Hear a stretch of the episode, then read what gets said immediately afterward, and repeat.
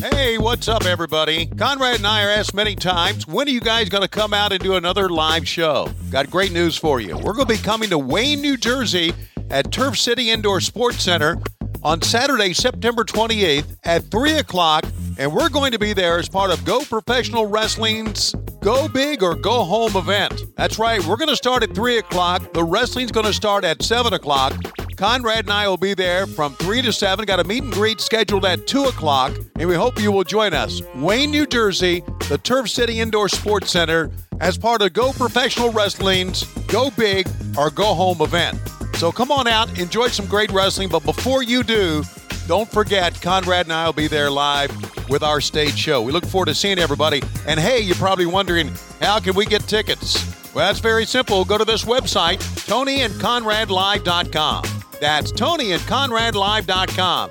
It's What Happened When Live. Saturday, September 28th at 3 p.m. The meet and greet for VIP start at 2 p.m. What Happened When Live on the 28th of September at the Turf City Indoor Sports Center in Wayne, New Jersey. Get your tickets now at TonyandConradLive.com, and we look forward to seeing all of our great fans of What Happened When.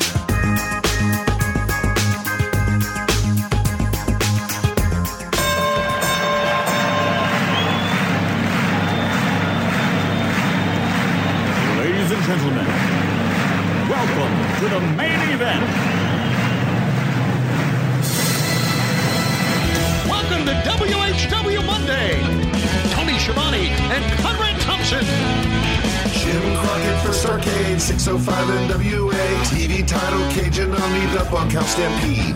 Flair and Horseman, Garvin Bogey, Magnum Dusty, Express Tag Team. Turner in Mid-South Joy World Championship Wrestling.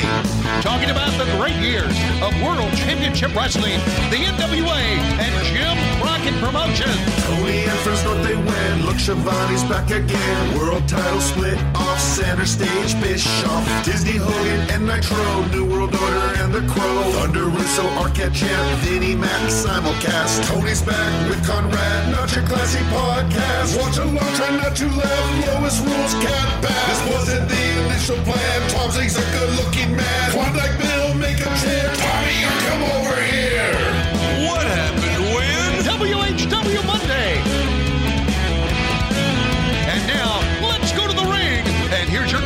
Your co-host. Hey, hey, it's Conrad Thompson. Hey, hey, it's Conrad Thompson, and you're listening to What Happened When? With the one and only voice of our childhood, Tony Schiavone. Tony, what's going on, man? How are you? Conrad, it's a great day to be alive. It's a great day to be able to bring you what happened when. And I know, uh, as this is uh, airing this week, uh, we have uh, put uh, put another Starcast behind us, haven't we? We have, and, uh, you know, as always, I'm glad it's over, but I'm enjoying Labor Day today. If you're on Patreon, I'm floating around my pool. I managed to get home in time to, to chill out a little bit here at my humble abode. But if you're listening on Wednesday, I've been grinding back at the office, slinging some mortgages, and I'm happy to help. Yeah, I don't know that I talk about that enough on here, but if you got a mortgage question, shoot me an email, conrad at savewithconrad.com. Be glad to help you out. That is my real job.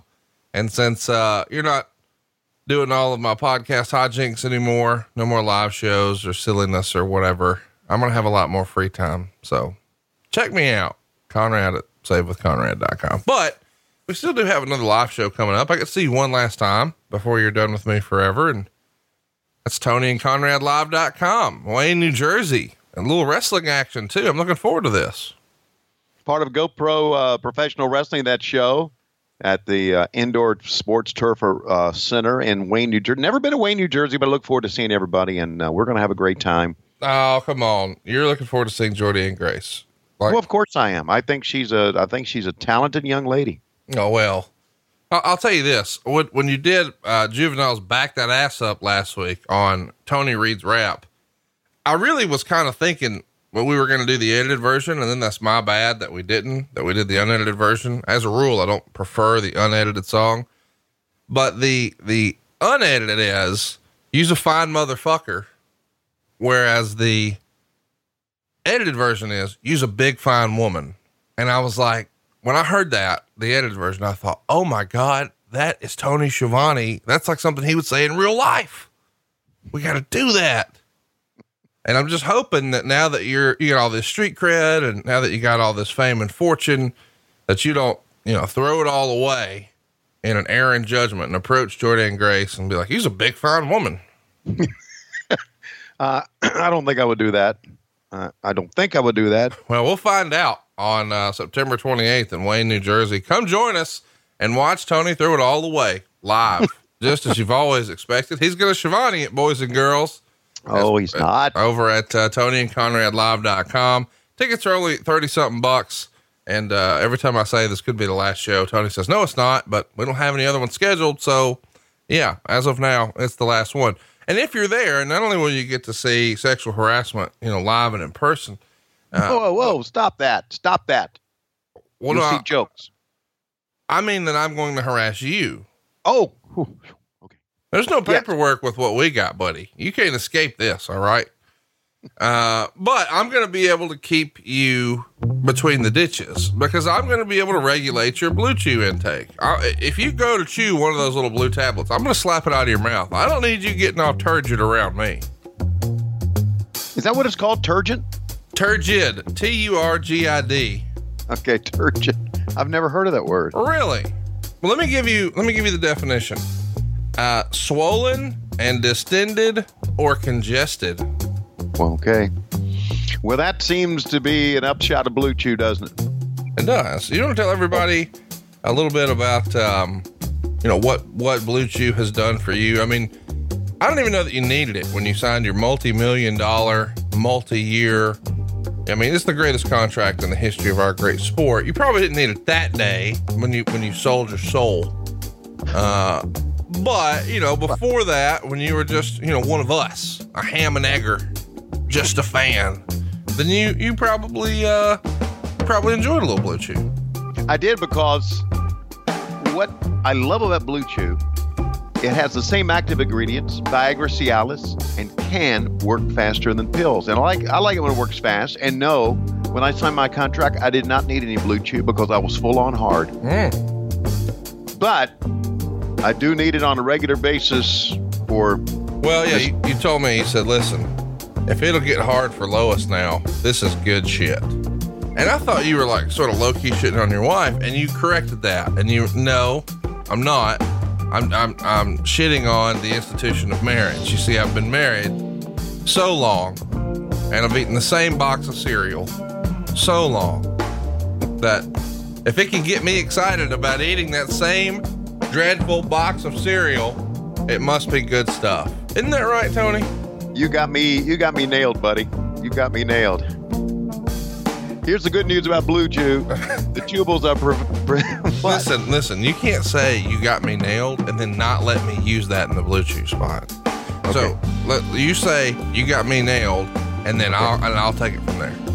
You got me nailed, man. You got me nailed. And we're gonna have your wife nailed when you try Blue Chew at BlueChew.com. See, that's how you do it, Tony. You you try to take what you say or I say and spin it around into some sort of waka waka waka fornication speak. You know, Fornication speak. We're good at that, aren't we? man, that's what we do basically for a living here on this show.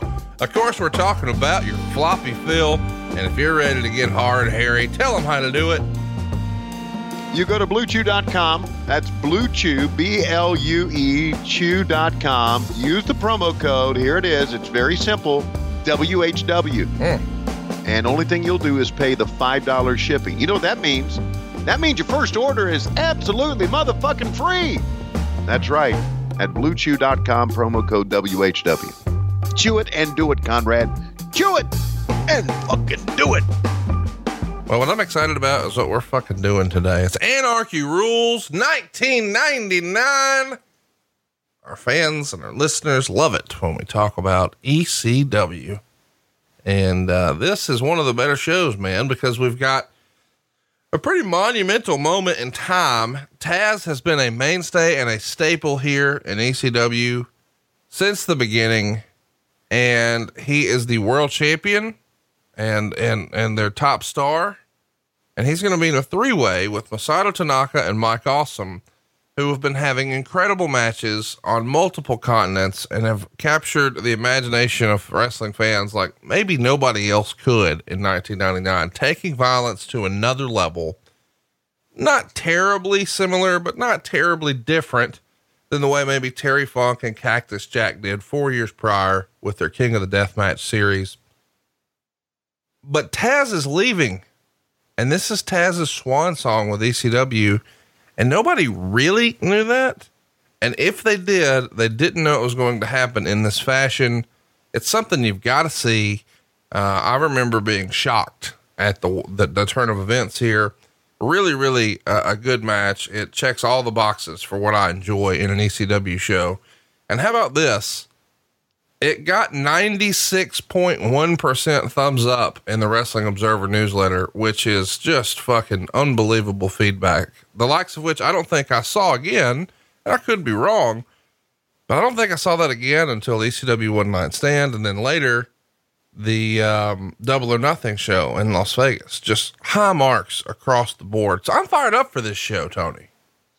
Well, did uh, the genius himself, Dave Meltzer, give it five stars?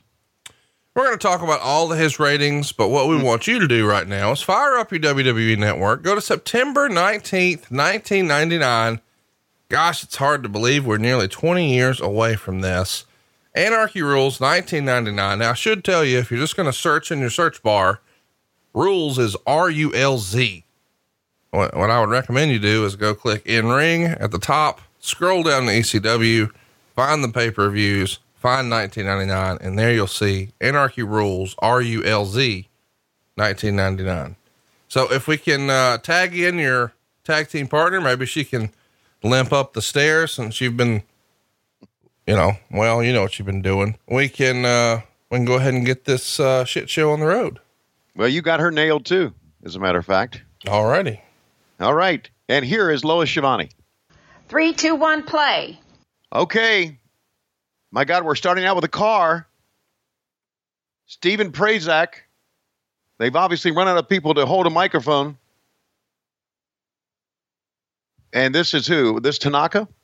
Yes, that is Masato Tanaka. He is going to be in the three way for the world title with Mike Awesome and Taz. And look who's making the approach in the background is Jeff fucking Jones. Oh my God. Well, he cleaned up quite well back then, didn't he? What's happened to him since then? Well, I don't know about that. Uh, the sideburns and earring gimmick. We need to ask him about that. well, he's cutting a promo here on uh, Tanaka. Uh, who's he representing? Is he representing Taz? He's representing Awesome. He's representing. He is the judge, and of course, Mike Awesome is the jury and executioner. Okay, got it. All right, boy, the fans into this too, man. Look at that. well, everybody loves Tanaka. Yeah. How about how about Jeff Jones with his bangs like he likes it? Man, you know what? From now on, every time I see Jeff Jones, mm-hmm. I'm gonna I'm gonna hit him with the bang bang. We're in uh, Villa Park, Illinois, at the Odeum Sports and Expo Center. And look who's in the ring: Don Callis and Joey Styles. After so long of the you know, the, the, the way we got used to Joey Styles being a part of our everyday life in ECW, then he would, of course, later go to work with the WWF or WWE, did some commentary, and then spent a tremendous amount of time working behind the scenes on the website and things like that. But such a big part of wrestling for so long, and now completely out of the business. Meanwhile, Don Callis, who not too terribly long after this, just a couple years, I think, he just washes his hands of wrestling, doubles down on the real world, and then comes back a couple years ago. And now he's doing commentary for New Japan and fucking running Impact Wrestling. Like, it's weird the, the career path that these guys took and see them standing side by side here. Of course, Don Callis, once upon a time, I think in 1997, was trying to come in the WCW with Rick Martel as a tag team and you guys said, "Hey, we're not we're not interested in tag teams." So he pops up in the WWF, does the Truth Commission gimmick. He's supposed to be a cult leader. For whatever reason, Bruce Prichard says, you know, You're doing a shitty job. You're trying to get yourself over and not your talent over. You're terrible. He's really mean to Don. Ultimately, Don gets cut loose. He pops up here in ECW. Here, he's going to represent the network and he's going to call himself Cyrus the Virus. And uh, the deal with him being a representative of the network is he's trying to quote unquote hold ECW down. And uh, here we go. Here's the open. I'm going to play the audio for everybody at home.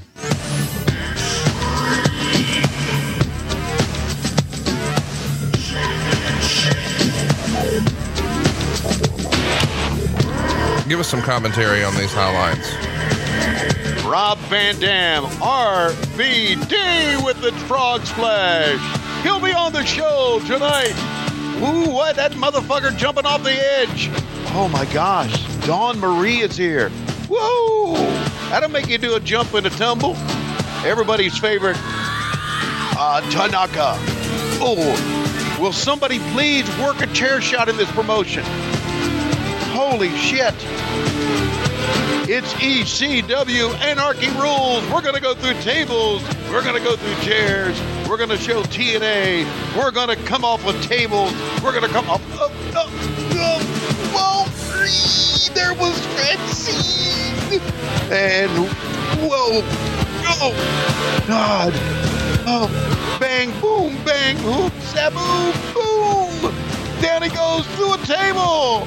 Oh, Raven's got too many belts. He doesn't need them. And there's Taz. We love him, and we love ECW. You know, they did, these guys did, I thought, a wonderful job of showing excitement in an open of a show with a very, very limited budget graphics wise. Yeah. I mean, you got to appreciate these guys were doing this literally out of a basement. Right. I mean, that's that's really impressive that they were able to put all that together. I thought it was. I, it just it showed the excitement. It got you ready for the show. It was no, there was nothing fancy about it, and it was just good stuff. Uh, speaking of good stuff, Dawn Marie looked at looked the part, didn't she? Yeah. Yeah. She did.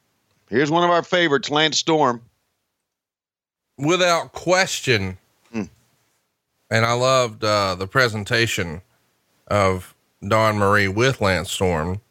What's great about Lance Storm is in a promotion where, you know, there's so much blood and guts. There's so many crazy hot spots. There's, there's tables, there's ladders, there's chairs. Oh my.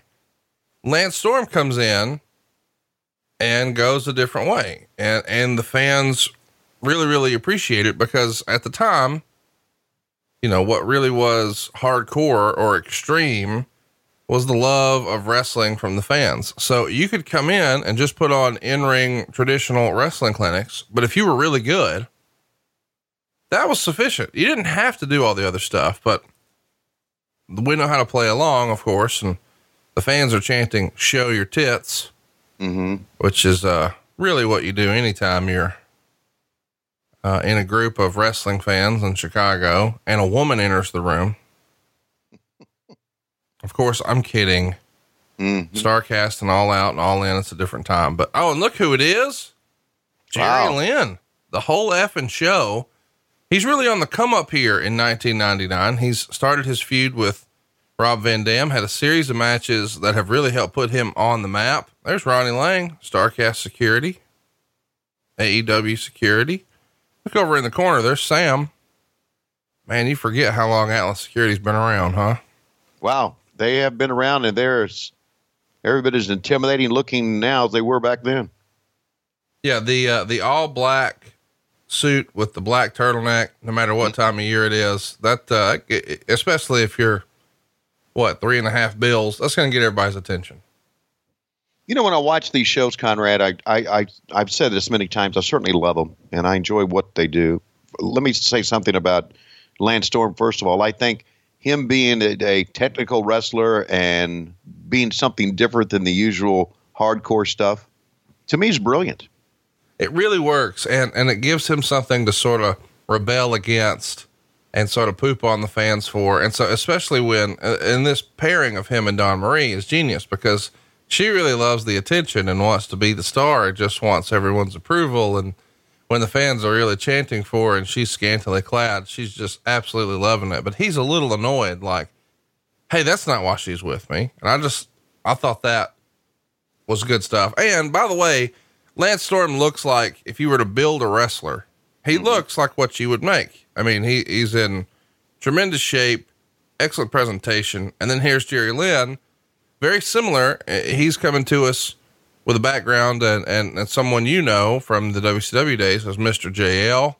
He's uh, obviously been, you know, up north with in global and having a, a, a tremendous series of matches with Sean Waltman. But now he's finally getting the respect of the fans because of his feud with Rob Van Dam. And Rob Van Dam really helped sort of make him to the ECW crowd. Even if they were a smart crowd and respected his background, it wasn't until his feud with Rob Van Dam that ECW fans were like, oh, this guy could be like next level good. And Lance Storm, you know, people have started to figure that out about as well. Of course, uh, he's worked a lot of uh, shows across the U.S. and across Canada, but probably his first big push, I guess we'll call it, on the map was with Jim Cornette's Smoky Mountain. And you and I haven't spent a lot of time talking about Smoky Mountain. Did you ever see any Smoky Mountain? No, I never did. Never saw any. I, I didn't watch other wrestling promotions. And, and you know, that's, I, I wanted to say this uh, when I started talking about Lance Storm. When I watch these shows, and I, and I love watching them, to me, it's like stepping into an alternate universe. Because all this was happening and all this good shit was going on at that time in 1999, and I was unaware. Right. So now I go back and I look at this stuff and I think, wow, where, what the fuck was I doing? And I should have been, um, well, well, the good news is I'm watching it now and, and, I'm enjoying it now. And they got great performers and they got a lot of beautiful women and they got rabid fans. And you combine all that, can't go wrong, can you? Uh, no, you cannot. Yeah. Right. You want to, uh, you know, since you've you got all this newfound fame and fortune, you want to try to get in the spirit of things here a little bit and do some commentary on, on a wrestling match? Well, I don't know if I should or not. I may have to charge you for it if I do. Hmm. Well, let me tell you, this got uh, second place in the best match uh, poll amongst the Wrestling Observer readers. There was only two matches that were even mentioned, though. Taz, Tanaka, and Mike Awesome, and they got 58 votes. Jerry Lynn and Lance Storm got eight votes, and that's it. So you, you talk about uh, a lot of high praise here. Mm-hmm. There it is for this uh, this main event. We've got uh, nearly a full house here. I guess maybe it is a full house. It's the largest gate and crowd in company history. There's nearly 6,000 fans here, which I know you would say, "Oh, who cares? Only six thousand. That was a big deal for ECW. I'm, I'm, sorry. I'm sorry. You're, you're not. You're talking to Tony Schiavone, not Bruce Prichard. Okay. Well, because you would be like, "Oh, around this time we were selling out the Georgia Dome." uh, well, they paid two hundred eight grand here, and yeah. uh, it's the first time ECW has been, as Meltzer would say, in that money stratosphere. And, mm-hmm. and he says a lot of this is because it's the first pay per view available in Canada. So it's got more, you know, eyeballs and opportunities for eyeballs than any other show in their company history. And they've just started on TNN, so they've got, you know, more exposure there. Yeah, that was my question. What they were on TNN, uh, but before that, how much how many clearances do they have? I mean, that was back in the day. That's how you that's how you got your product over. You had clearances and you went in all these markets with TV shows.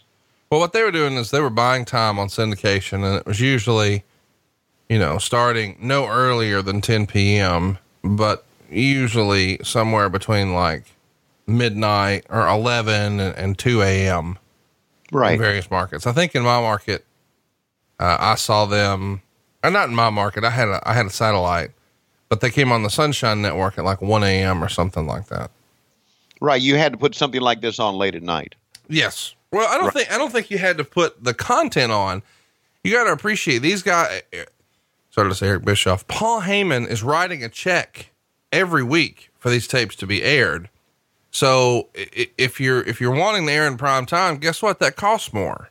Yeah. So I don't think it was on late because it was easier to air maybe questionable content, although I appreciate that sentiment.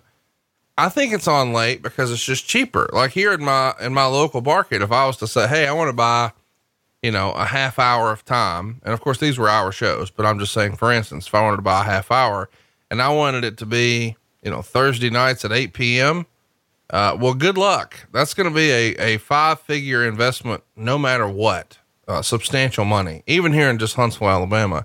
However, if you were to say, Hey, I want a half hour at, you know, on Friday night at 2 a.m. So technically that's Saturday morning. I could get on our biggest local station and they'd be like, Oh, cool. Can you give us like 500 bucks? So it's, it's like a fraction of a fraction of a fraction. So the feasibility when you're trying to say, Hey, we need to sort of blanket North America, which if you go back a generation, that's how the WWF first really rose to prominence as they went around and made deals at all these different television stations that had existing opportunities with, uh, with other promotions and then just offered to pay more. And, and so, whereas Vince McMahon was coming in trying to say, Hey, I'll pay you more. Paul Heyman, because of budget, was coming in saying, Hey, uh, I need to pay as little as possible. And as a result, he got a lot of middle of the night time slots. Great. Wow. What a drop kick by Lance Storm. God, he could do so many great things. Is it a wonder that he went on to be a tremendous trainer? Yeah. He, no surprise there. Meltzer would say Storm is one of the best pure athletes in wrestling and his high spots are great. But going this long showed his weaknesses too much, in particular his chops, which he used a lot to do a chop chop fest spots with Lynn, are even worse than his punches. He also does missed moves like clotheslines as part of his lengthy high spots that look bad, and there is an over or there is an air of over choreography and mechanicalness to his lengthy high spots as opposed to the smoothness that the top Mexicans do the same type of thing. But the actual wrestling was incredible.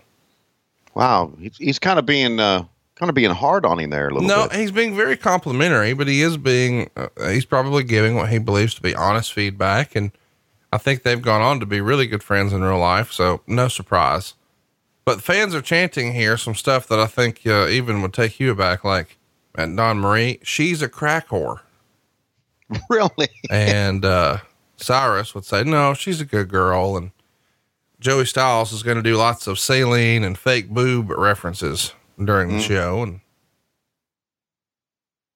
That's a, that's a, that's kind of a, a, a very, very inventive chant.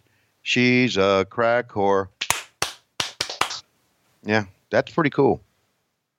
I wouldn't, I'm not, wouldn't say that too loud around the house here because Lois would say, stop that. And she would, well, she's very sensitive to shit like that.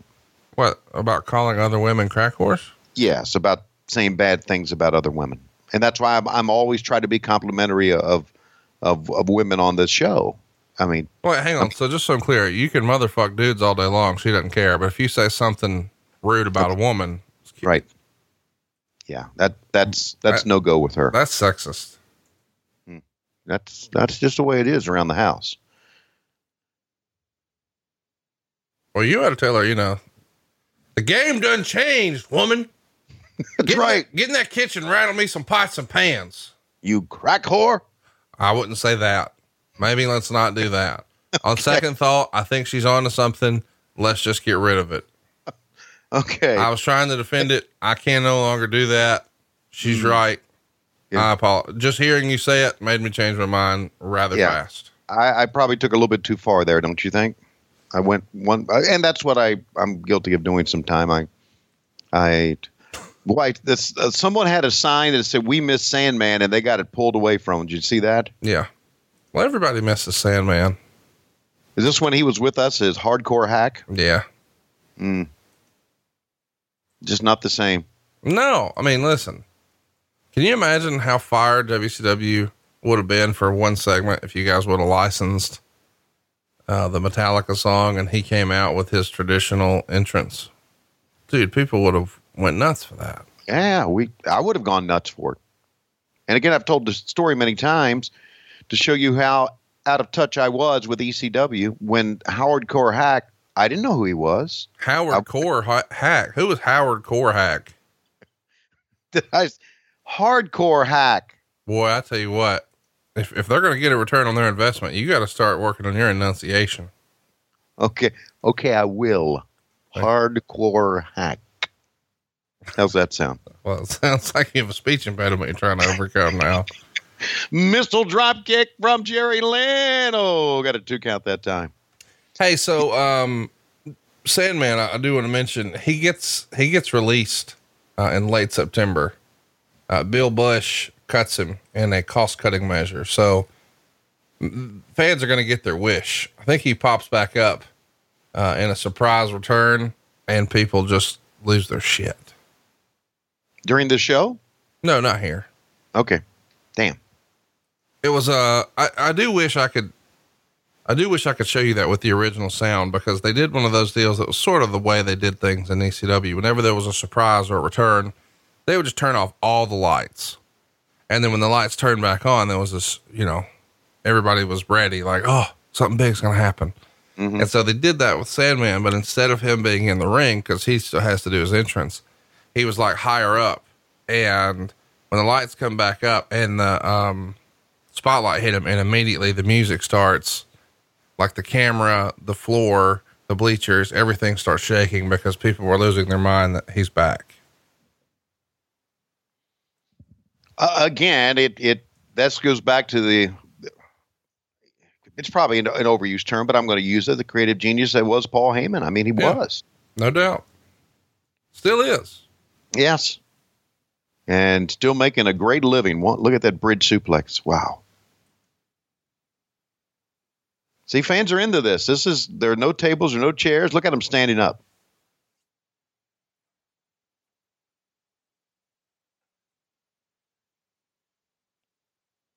So this is the first match, and they always say, "Let's start it out hot, man," and they are. How about that super kick? There's something else that that I think is is very underrated about ECW, Okay. and that's the camera work. I think the camera work here is awesome. I appreciate you saying that because you know what? It's uh it's well done and I think that they um I think WWE sort of took what what they did well and then made it shittier. Yes. You know, because like ECW I think was really some of the first camera work to get the interesting angles and, and more movement. I feel like before them wrestling camera work was a lot of times just sort of static. I'm going to take this shot and I'm just going to, it was shot very professionally, but with a very little sort of creative influence. And now, you know, whenever you watch WWE, they want, especially since they went HD, any sort of chance for impact, they do a cutaway to a different view. And as people are like swinging a chair, the cameramen are, are trained to just follow like every swing. Don't just show you the action, but move your camera with the chair. And you know, I'm sure I'm sure certain segment of fans enjoy it, but I think ECW was just enough of that without it being too much, and I think WWE is probably a little too much right now.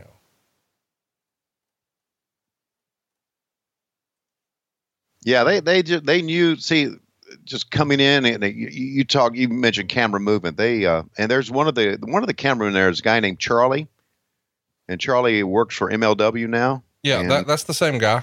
Yeah, same guy. He's uh, he's been doing it forever, man. And uh, and I t- I've talked to him about the days back in the you know the glory days of ECW with all the tables and the chairs and the crazy spots. You know, how did he stay out of harm's way? And he always said it really wasn't easy to do that because you got to try to get in and get in involved in the action and also protect your equipment and protect yourself as well. So listen, these guys swinging these chairs and shit, it's dangerous stuff, but it's dangerous being there at ringside. Now, of course, Bill Apter is at ringside. They hit him with a chair, it wouldn't hurt him in the head at all. But for other guys who try to get in close shots, Why are you saying it wouldn't hurt him at all? well, he's hard headed. Hmm. I mean, look, he's absolutely he's got a he's got a hard noggin. I think this You know, is you know uh, that you you tell Bill Apter something and it's like he doesn't listen to you. You tell Bill Apter, say, Bill, we want you there at three o'clock, and between the time you tell him three o'clock and three o'clock, he'll call you a hundred times. Say, what was that time again? And it's not old age, just he's hard headed. But you know, I don't, you, I mean, I can't argue anything you're saying. You've nailed it. Just hard headed. So it wouldn't have hurt him, but it really, for the ca- cameraman, it would have been some uh, doing a lot of dancing. Look how the camera moved over to the to the left, walks in. Yeah, it's good stuff. So they were ahead of their time, and not only that, the stuff that they were doing back then. I, I've said this many times. It stood the test of time. The, the the fan reaction and the fan involvement is more here than any other sport or any other uh, wrestling uh, company, and now it's that way on a mainstream level, really. So yeah, man, let's do it. Come on, come on, come on, come on. Do me a. We, we've seen some great spots here, and I and I think I have to say, I have to agree with Meltzer on one thing here is that uh, the length of this match kind of wearing him down. Too long, you think? Yeah, I think so. They're going to go 16 minutes, 38 seconds. It gets three and a quarter stars. And, um, yeah. See, I'm I'm always in favor of matches, all matches going a max of 15. All matches? Mm-hmm. Mm. unless you unless you got something one big storyline but I, I think sometimes that that that kids can just go too long You grew up on Ric Flair wrestling Broadways. right And, and now you're advocating 15. i'm advocating 15 because there are not that many Ric flairs and ricky steamboats out there there's some i mean how many I, I how many think I understand what you're saying and that you're saying, you know, sort of less is more. right However, I do think, I do think, you know, you can, a 20 minute, uh, that extra five minutes sometimes makes a lot of difference. right i agree but if the guys can perform if the guys can perform but you sometimes you get to that 20 minute mark and you they're doing things that you've seen already But you're right in that it needs to, if you're going to go longer, maybe this is what you're trying to say. Let me, let me take a stab at it. Maybe the gimmick is, maybe the, let me, let me try to translate for Tony. Thank you. Well, you're translating. I need you with me everywhere. If there is a storyline issue the fans can get excited about and sink their teeth into, you can go longer than 15. But if you're just have gonna have a really good match, an entertaining match, cold, with no backstory, Right. 15 is probably the limit. Yeah. Thank you for translating. You're but you're you are right. Fans are loving this. I, I don't necessarily love this though. What? Well, I don't. I love the. I mean, I I, I get it. I love seeing women, as you know, but uh, there was such a, a very good spot, and they were cheering the guys. But it, it's as if she's trying. Well, you mentioned this before. Now she's drawn the attention to herself. Well, that's uh, sort of her gimmick. Right.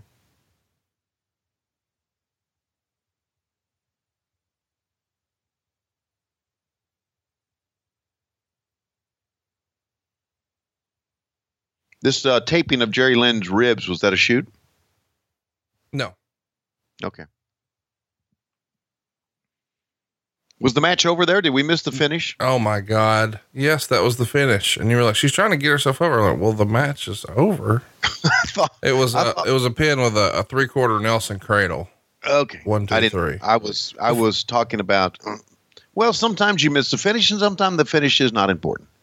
What's that thing on Don Callis's forehead anyway? It's like a jewel. He's like a cult leader, you see. Oh Jesus! Really? Yeah. Okay. Is that what cult leaders do? Put a Oh, jewel on their head? What have you ever have you ever been led in a cult? No.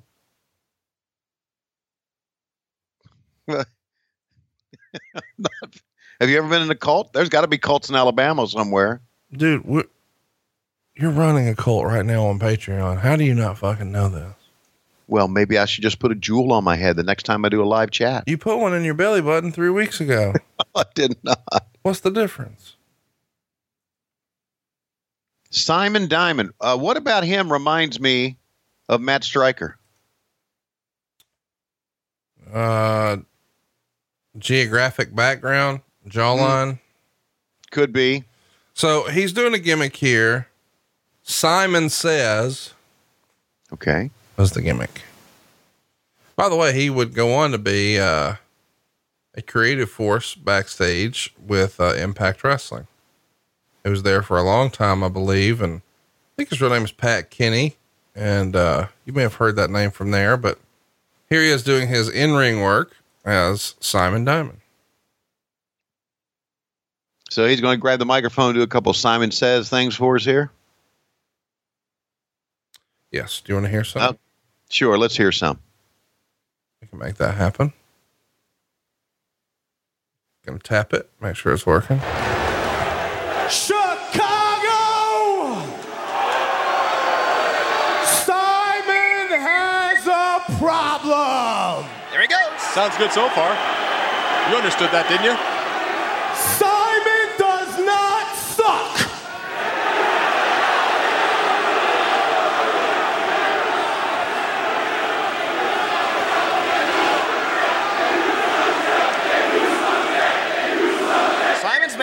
Fast.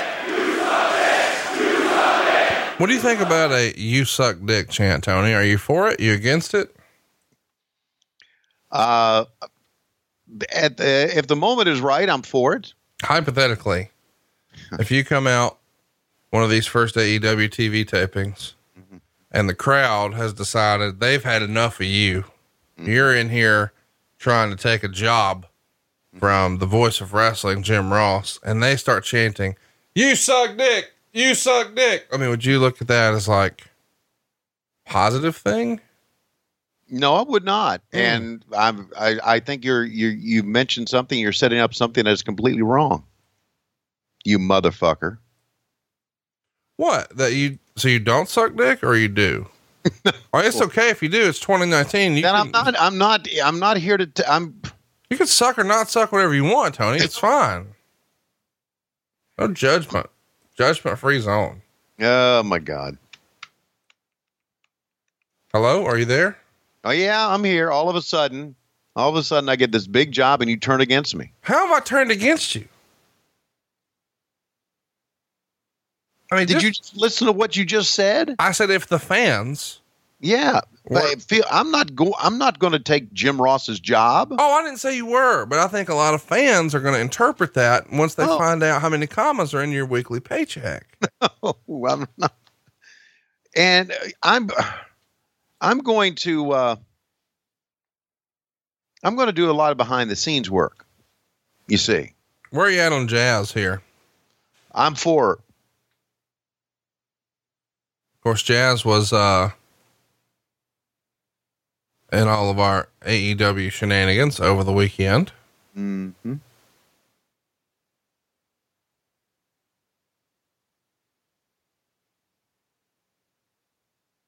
So she's wrestling uh, Simon here. No. She's not okay. Simon Diamond Mhm. comes out and asks Tom Marquez to be his partner. And that's who you saw climbing in the ring a minute ago. And when Marquez gets up, Simon said, I didn't say Simon says. Oh, Jesus Christ! So Jazz comes out and Diamond is going to call her worthless here. Uh huh. And that's going to lead to Marquez taking on Jazz. Hmm. I'm going to play a little audio. Here. It's that they're worthless and they're just simply TNA! So he's saying the women in wrestling are just TNA. They're worthless. Then ghetto booty and your $1.99 hair weave and whoa, whoa, whoa, whoa. This is You- pretty good. I, I like this. So you like that he's saying she has a ghetto booty and a dollar ninety nine hair weave? No, I like this angle. I didn't necessarily like what she he was saying there. I don't always agree with that. this is entertaining. Uh,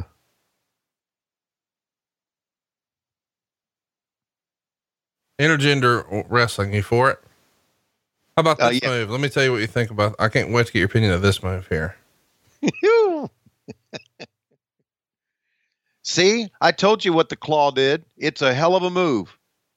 Well, if they were doing claws on junks with the Von Erichs did it, I'd have been in. I don't remember no junk claws. Yeah, it, it works. Uh, uh, Your hand is strong. It, it can grip the head. It can grip a, Whoa. the bicep. It can grip the, the junk. Here they come. One, two. Whoa. What the hell happened there? Oh, now, now see, now this, is I don't, What? this is, it's just a bunch of dudes kicking a woman in the head. You're not for No. it? no, I'm not for it. Well, you don't have, Intergender match, I don't mind. Straight up match, but getting uh, like uh, two guys stomping one woman with getting the heat. Who's this guy in this? this wait, who's which guy? I can't wait. oh, to, the, the, the the guy with the uh, the the frilly. Na- fluff- just, just name him. Let's give him a name.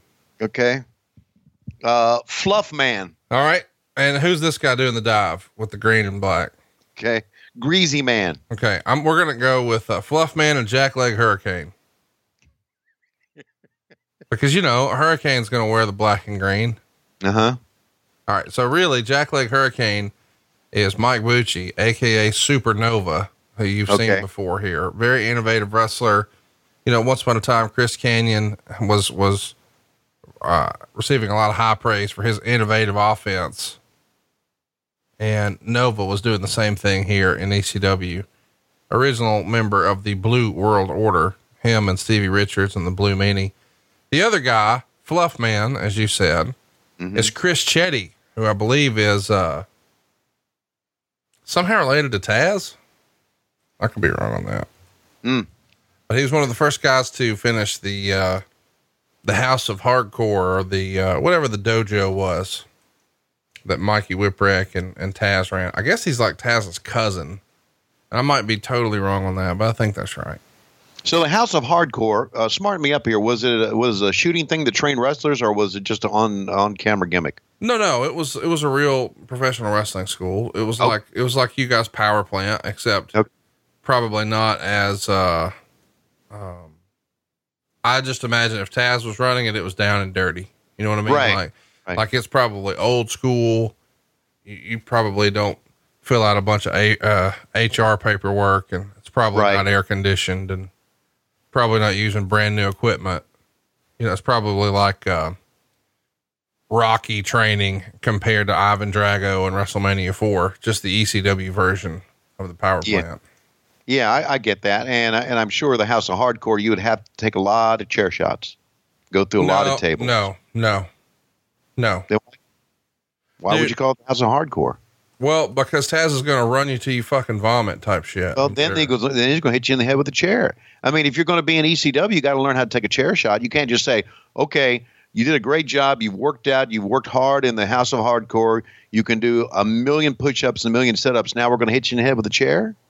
So here's the deal. You've clearly not watched a lot of Taz wrestling. Because Yeah. Taz did not put a lot of motherfuckers through chairs and not did not swing a lot of chairs. Taz was about I'm going to pick you up in variation number 972, dump you on your fucking head, brother.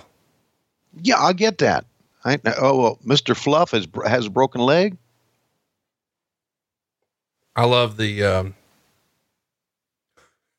the ref cutting eyes over there. No, he did. He's he's hurt himself. Yeah. Um, most would say So it's a shoot it here. had no heat, although it was all action. But fans see these Oh. guys as not worthy of being on a pay per view. Chetty injured himself, and it may have been seriously, doing a moonsault and temporarily lost all feeling in his legs when his back went out. Similar to a scary situation he had not that long ago at a house show. He's in a lot of pain, and this injury was said to be much more serious than the first one. He has movement and feeling in his legs after the initial numbness and was scheduled to undergo an MRI this week.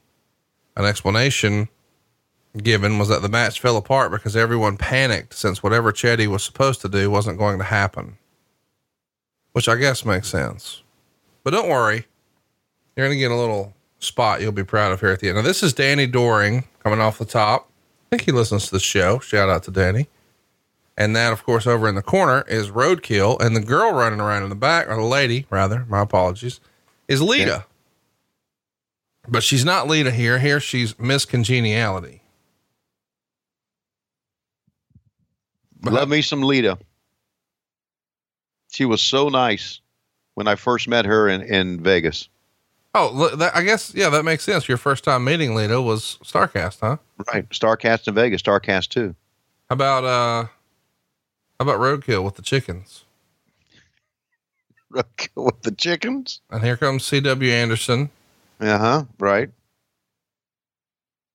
A lot of ball headed guys in the ring, wouldn't you think? Yep. There's Vito LoGrasso. Mm-hmm. Big Vito. Yeah, lots of dudes here, and every, it's just a pure six brawl. Nobody knows exactly what to do. So you got Rod Price, and the fans Spanish don't know. What Angel, do. Bill Wiles. Well, here's what here's what's happening now. You can't hear it, but I'll give you a little a little hint. It's not going to be allowed into the building. Oh, I forgot. We're just watching the shitty network version. That's New Jack's theme music. Okay. And so he's gonna run to the ring now with a bunch of weapons. That's the reason everybody's excited because they know if he's coming out, that's about to be your ass.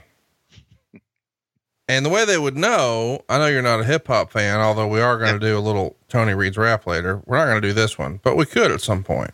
Mm-hmm. Uh, the song starts with a gunshot. Oh, that's great. Well, I'm just saying that way you know, like, yeah. No. You see what he's got? Yep. Electronic football board. oh man, I've got one of those at home in the attic with a six man tag belt somewhere. Fuck off. No, I do. I do. I love that. This is a pretty creative shit. What's what's he got? He's got a, a keyboard. He's got a computer keyboard. what the fuck?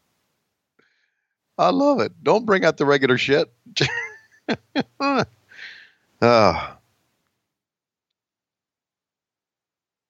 Jesus.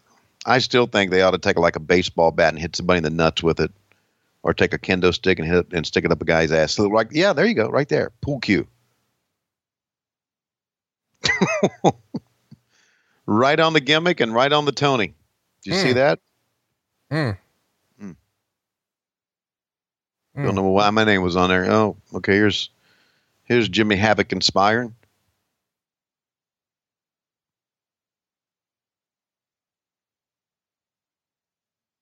Fucking New Jack was fucking.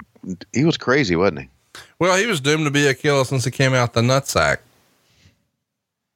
Staple gun to the head. Remember the He's, time? Remember the time that Jack Brisco staple gun to motherfucker?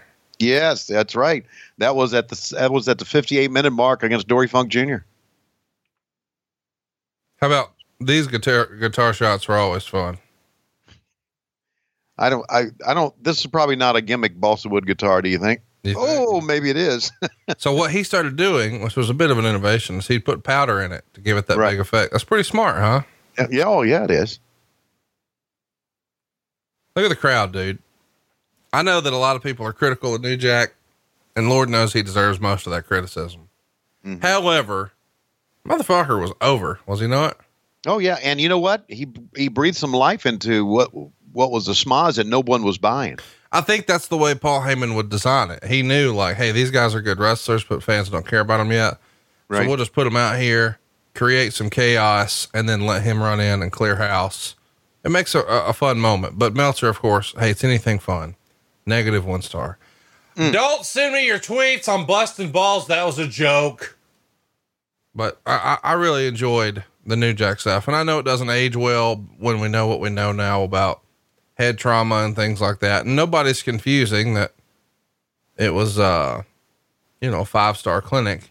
But when you look at personality, you look at charisma, a connection with the fans, and and all that's the presentation. You know, the trash can full of weapons, and you know the theme song. But him making the execution of him swinging those weapons that was fun and, and different and interesting. All right so one of those guys i think yeah on the right that's dave Shearer. i thought that may have been mike johnson but i don't guess it is. Uh listen i, I a smart man about new jack here. Okay you said uh, he's had plenty of criticism, some which is deserved. I, I don't know that much about him. Okay. Um. Well, he uh he wrestled an underage guy in 1996 named Eric Kulas. And, uh, he, Eric came to a show looking to get booked, uh, and either Balls Mahoney or Axel Rotten, somebody like that. I think it was Axel maybe no showed. So they had an empty spot on the card and they needed D-Von Dudley to have a tag team partner against the Gangstas, which is Mustafa and of course New Jack. And Eric Kulas, while he was a big kid, uh, dressed sort of almost like in a cop uniform, uh, a mass transit type uniform. And that was the name that he called himself, mass transit. And he was not really hip to pro wrestling etiquette. And he just starts going over, Hey, here's what all I want to do. And that's not your job as a enhancement guy is just brought in for the day. You're not Right. trying to get your spots in. Mm-hmm. That rubbed people the wrong way. And then eventually they say, well, you're, you know, it's ECW, you're going to have to get color. And he says, well, I've never done it. Will you do it for me? And New Jack just allegedly grins like the Cheshire cat, goes out there, stiffs the fuck out of him, and then cuts him from ear to ear. And the kid starts freaking out because he is not just cut, he's cut bad and, and gushing blood. And his dad panics and is running towards the ring and screaming, He's 17, he's 17. The kid had lied about his age and his experience. Apparently, he had only done like comedy gimmick, like um, quote unquote midget matches, which is probably not what you're supposed to call it now, but that's what it was called back then.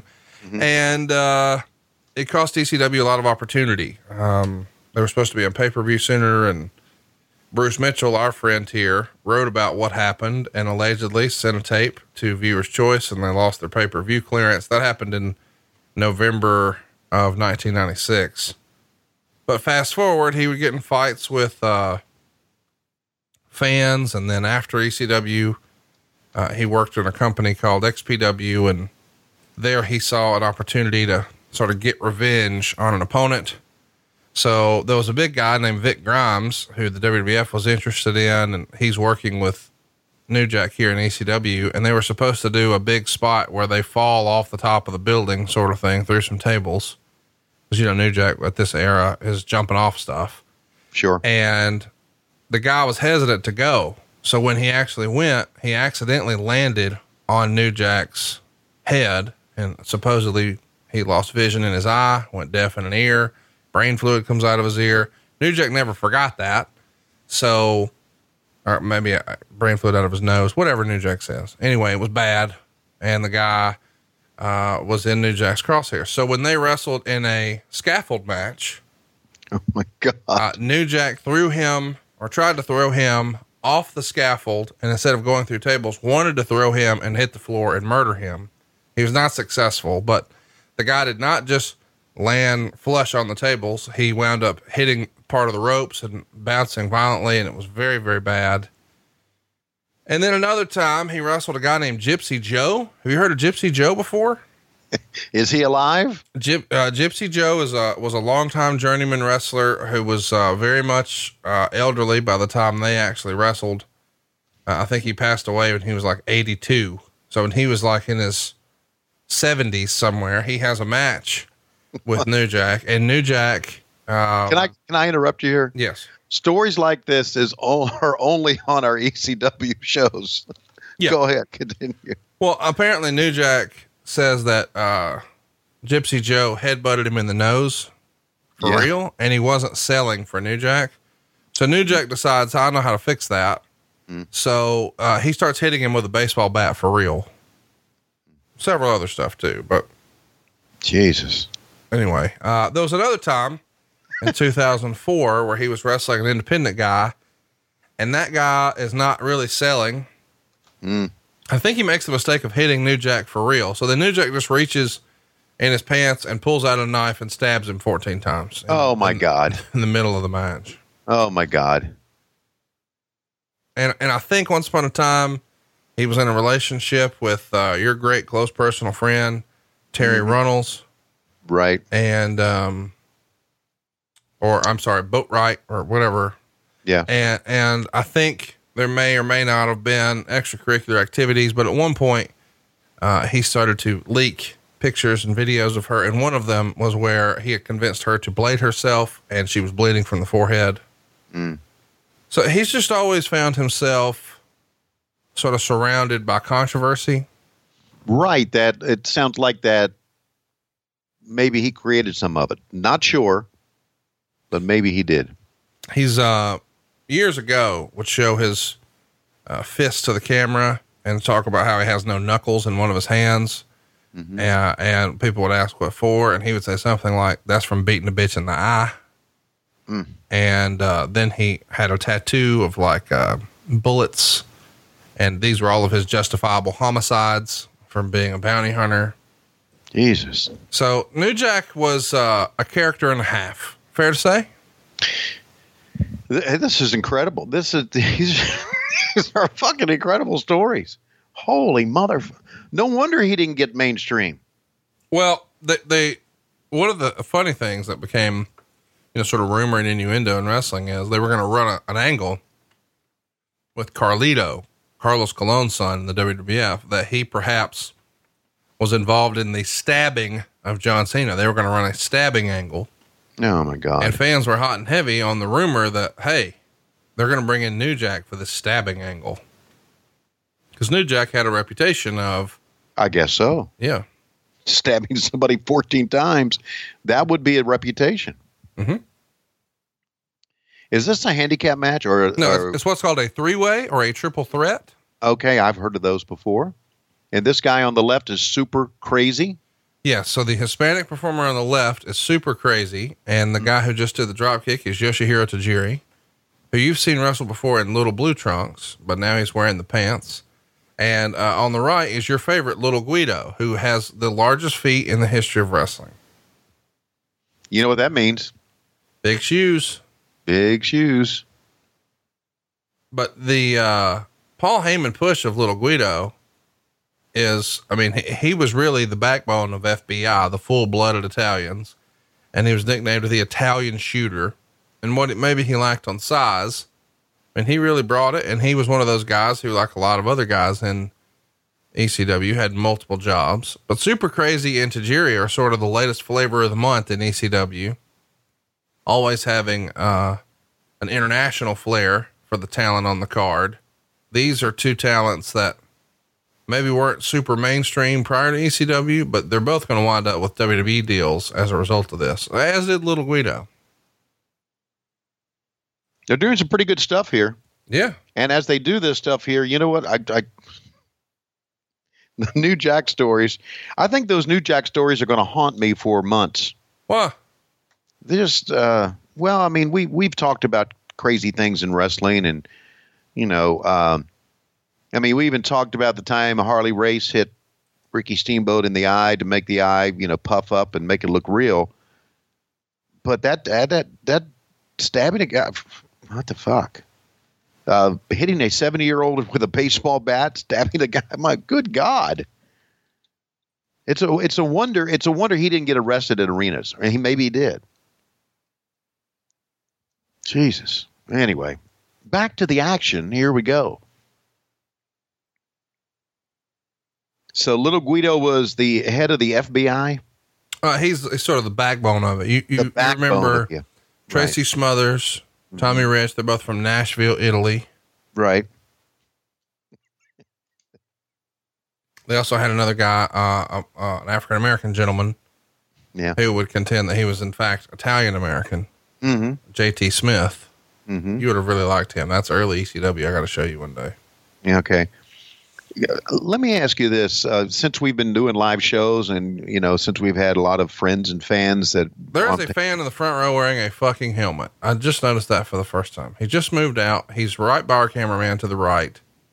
He is legit wearing a helmet in the front row. This is the most well prepared ECW fan ever. is it like I didn't see it. Is it like a football helmet or uh, it's like a helmet that you used to put on Jobber Schiavone when he was little. When when y'all would put him on the leash. See right there? I oh remember- yeah. See, that's, look. a, that's that's like a motorcycle helmet. It's exactly what you know. You used to put that harness on little Jobber Schiavone whenever y'all go out in public. You'd have to put the helmet on. Where'd the fat guy come in from? He's a member of the FBI. That's Big Sally Graziano. Ah, yeah, that's right. May your first child be a masculine child. Don Corleone. How about for 600 pounds? Sally Graziano hopped right out of that ring pretty easy. Yes, he did. I was like, damn, look at there. Let me get out of here before I drop dead of a heart attack, too. He is dead, by the way. Oh, okay. Well, did it happen here? I don't know that he's dead. I'm just freestyling. Okay. But I was I was going to say that uh, with our friends and and that we've come to know and uh, isn't it great that we've gotten to know Tommy Rich? Oh, Tommy Rich is tremendous. Is he isn't he one of the great characters of all time? I mean, really, if you know Tommy like we do, he I and I didn't realize this how funny he is. God, he kills me, man. He is absolutely one of the funniest guys ever. And you you got him up on our live show and tried to get him to talk, and he wasn't going to buy any of it, man. No, he was not having it. No, he was not. That's good. Tommy being Tommy. But he's a friend of the show, as is Tracy Smothers and and you know what that does, that's one thing that you've done for me. Well, obviously, the big thing you've done for me is get me back in the business. Mm. Jesus. But one of the things that you've done for me is that you have connected me and with a lot of people in wrestling that normally I wouldn't have connected with, former wrestlers, current wrestlers, and I've become friends with. And I appreciate that. I have a lot of respect for everybody in the business. I feel Everybody, like especially guys who take bumps and cut themselves and go through tables and chairs and, you know, love the business. I, I really think that uh, to be a performer in the business, uh, and this I may be wrong, but I think to be a good performer in the business in this day and age, you have to have a respect and a realization and a knowledge of what happened in the past. And I think most of the guys who perform these days do. I feel like you're like low key saying goodbye to your your listeners right now. No, I'm not. No, I'm not. I'm not low key saying goodbye to my listeners, man. This this this podcast twenty January 2017 started the the train that's changed my life. So no, I'm not saying goodbye to them. But uh, it's just uh, I'm just uh, talking about how much how my love of pro wrestling has returned. Well, And, I'm, I'm for know- it. I support it. I'm for it. Yeah, and I'm going to now, you know, be going to AEW shows and you know uh, the the TNT shows that we're going to have starting in October, and I'm going to meet some new wrestlers and new performers, and I got to meet the women of AEW at the at the latest Starcast, and so yeah, it's it's great, man. It's great being back into it. Thank you. What was your your highlight of Starcast? My highlight of Starcast. Uh, I think my highlight of Starcast was actually, honestly, and, and I'm not sucking up, okay, but doing the show with Cody, Yeah. and, and it's because of because I know his mom very, very, very well. Whoa, and I, whoa, whoa! You're not. I'm not gonna let you disparage the good goddamn name of Shelly. I'm not despair. I love Michelle. She's one of my favorite people of all time. Her and Lois are friends. They they Michelle and Michelle and Kevin, her friend, came to the christening of uh, one of our grandchildren. We are close friends of the family. Came to So the what- wedding, bro. I sat with them. Yes. So I'd like to also say that I'm friends with them, and my love of the American Dream, Dusty Rhodes, made that time with Cody special for me, and not the, just the fact that I'm working with him now. So it just uh, Not, it, it, I felt the same way when I saw Cody and Dustin wrestle in Las Vegas at Double or Nothing. You just get that feeling, man. It brings you back.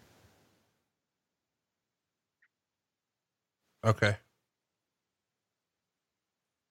So, see, not everything I need to say on here is silly, No, no. Oh, that was Yeah. good stuff. I appreciate you Yeah. sharing. but it was special being able to to Oh, host that. I wish was, you could have seen the uh, Janela Palooza. That would have been your jam. Well, you know, I'm a busy man. No, I understand. You got 19 jobs. Not anymore. Now I've got 18. You- Are you going to make an announcement here?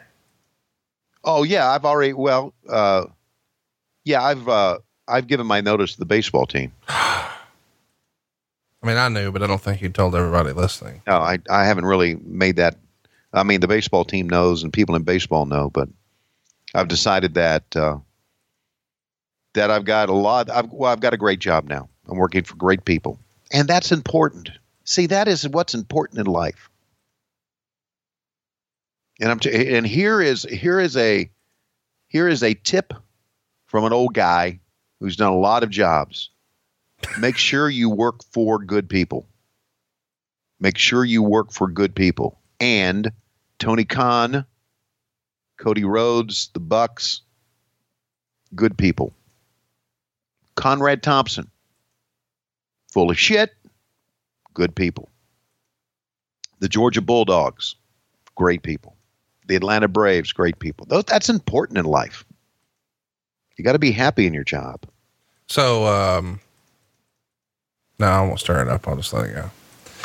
hey, uh, you really want to stir shit up here, don't you? I do. I do like it. I can't help it.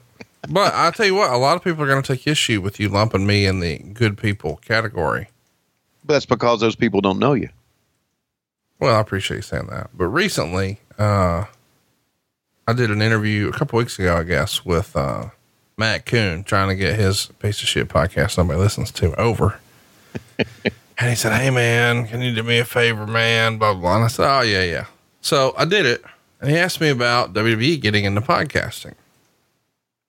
And I said something like, well, the golden age of wrestling uh, wrestling podcasting is over. If you think you're just going to like, Hey, we're going to start a show and then all this money's going to pour in because advertising has really changed in that medium since there was a major player in the market, sort of fudging the numbers that everybody got paid on. And when they exited, it caused a bit of a run on the bank and a lot of talent jumped ship from one place to the other. And now the new place is figuring out, uh, Hey, some of those numbers that we were expecting were bullshit because they were reported by the other place. So some of the, some of the ad revenue has dried up and that's trickled down everywhere now that there's been more sort of regulation and uniformity with the way downloads are measured. So at this point, a lot of wrestling shows have a lot of wrestling podcasts have went away. They are no more.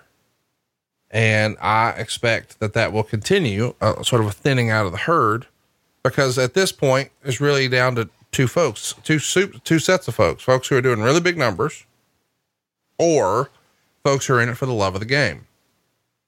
Well, apparently, a lot of uh, sort of DIY podcasts took great issue with this and said that I was telling them to get out of podcasting and they've been in podcasting for longer than me. And who am I to tell them to leave? I never said anybody should quit podcasting. Dude, do what you want and have fun. I was explaining that if WWE thinks they're going to come in and there will be this huge influx of cash and a new revenue stream, they may have been sold a bill of goods based on the way CPMs are working for wrestling podcasts in 2019. Of course, that's not what some people want to hear. They want to, oh, Conrad, who's only been podcasting for four years, tells me to fuck off, but I've been at 10 years. Fuck you. I didn't say you weren't. Have fun. Who cares? However, the business model has changed. And a lot of the DIY podcasts who took issue with what I was saying, I've never actually been in that CPM advertising agency conversation. So they're not even, oh, you don't even really know what I'm talking about. I'm not saying that to be ugly, but I mean, clearly I was in a veiled way talking about PodcastOne and how it fucking collapsed, but people didn't want to bite on that. And instead thought that I was telling them that what they're doing sucks. That's not true at all. I'm very supportive of every podcast except Jay Z's and Matt Koon's. And I, I don't support those because they're turds. And, and, and even, how about this? Even that's not true because I've, I'm a guest on those shows and like those guys in real life and I'm busting balls and trying to help them by mentioning them and plugging their stuff. But whatever. If you're looking for a reason to hate me, then add that one to the list. Roll Tide.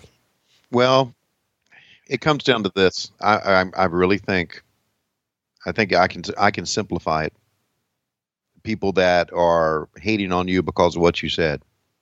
There are people in life that get it, and there are people in life that don't get it. And Well, and some of it is just based on jealousy, and that's going to fire some up. But I mean, there's a couple of guys out there who just hate everything I do and jump at the chance to shit on it.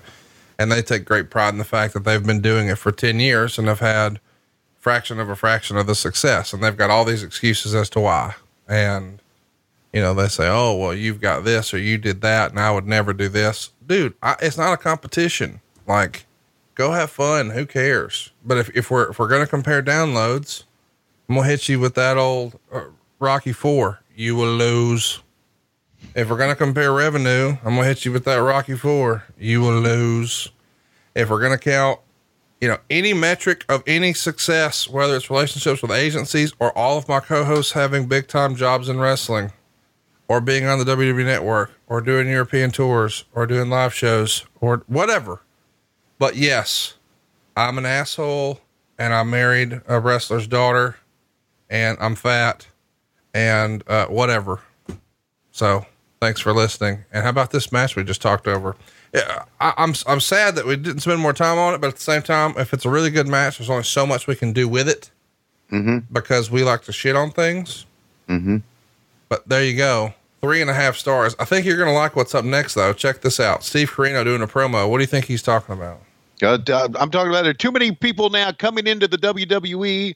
They have me working with a guy named Terry Taylor. Terry Taylor, as we know, is the biggest stooge ever in the business, but I got to go ride a bus with him now and then to these different towns. I don't want to do that anymore. Hey, I could have been a baseball announcer. I like the game of baseball. I talked to Tony Schiavone about that, but now they got me with this motherfucker called Terry Taylor. Now they bring in Eric Bischoff. Now they bring in Paul Heyman. And, you know, they even said they wanted to try to bring in Tony Schiavone, but Schiavone said, hey, who's your baseball team? You got a baseball team. I'll come and work for you. And they said, no, we do wrestling on a big level. We don't have a baseball team. Schiavone said, no, I'll let Steve Corino do it.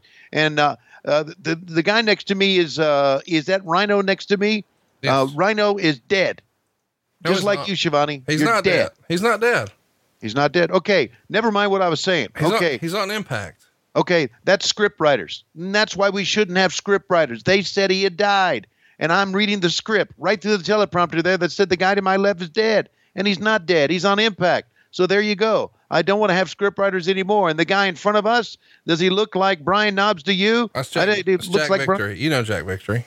Yes, it's Jack Victories. Like I said, once again, scriptwriters fucking me up. I should not read what scriptwriters say. I should be able to use my own talent and not do that. V for victory.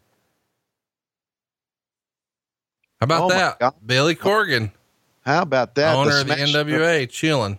Mm-hmm. I think I'm gonna get. I'm gonna think I'm gonna get the uh, the jewel on my forehead. I need you to wear that out on AEW TV. no, I'm not going to do that. I would do it on my live chats on Patreon. Hey, I, I'd wear I, I wear the I wear it right, and all the guys who log in on Patreon, all right, will log in when they when they when the video comes up, and I got the jewel on my forehead. They all will go, "Well, you? What you What, what, is- what is the chanting supposed to represent? It's uh, it's a cult, and I'm Mm. a cult leader. You know what I liked about Justin? What do you like about Justin? He was credible.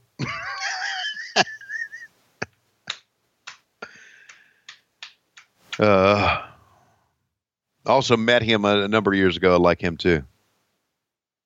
Now, who's this guy? Looks like a swole up uh, Chavo Guerrero. That's Jason. Okay, And uh, of course, you know Justin incredible. We've had a lot of fun with him. right. Hmm. It's just in your mouth. Mm-hmm. Man, some people are really creative with these signs, buddy. Especially ECW fans, buddy. It's just in your mouth. Oh, By the way, uh, what you just missed there with, uh, oh, coming up next, I think. Yeah. Most suicidal, homicidal, genocidal superstar of all time, mm-hmm. Sabu, is going to be his opponent. But what you just missed with Steve Corino is he was saying that the Insane Clown Posse oh, was supposed to be his mystery team to face Raven and Tommy Dreamer, but he said on Friday, the manager of ICP called ECW and said when he found out, they found out that Raven and Dreamer were going to be their opponents, they said they weren't going to show up. And in reality, uh, Violent J was on Mark Madden's radio show in Pittsburgh and said they were going to jump from WCW to ECW. But when they found out they were getting squashed in two minutes, they changed their mind.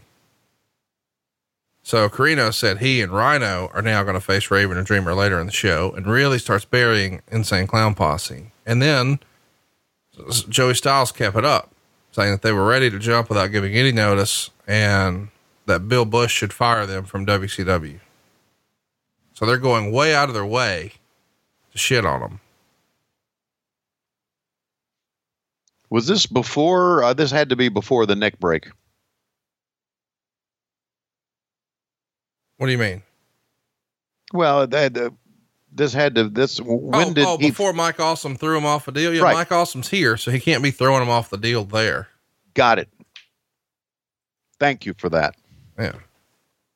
And if they would have done the two minute squash job, he wouldn't have broken his neck.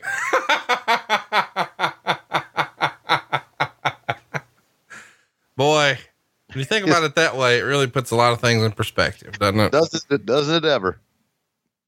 Only thing you hey, only thing you have to worry about here is going through a table. WCW, we're throwing your ass off a bus, which is one of the more horrific bumps, up, bumps I've ever seen. It's like slide off the bus, can't stop, clink.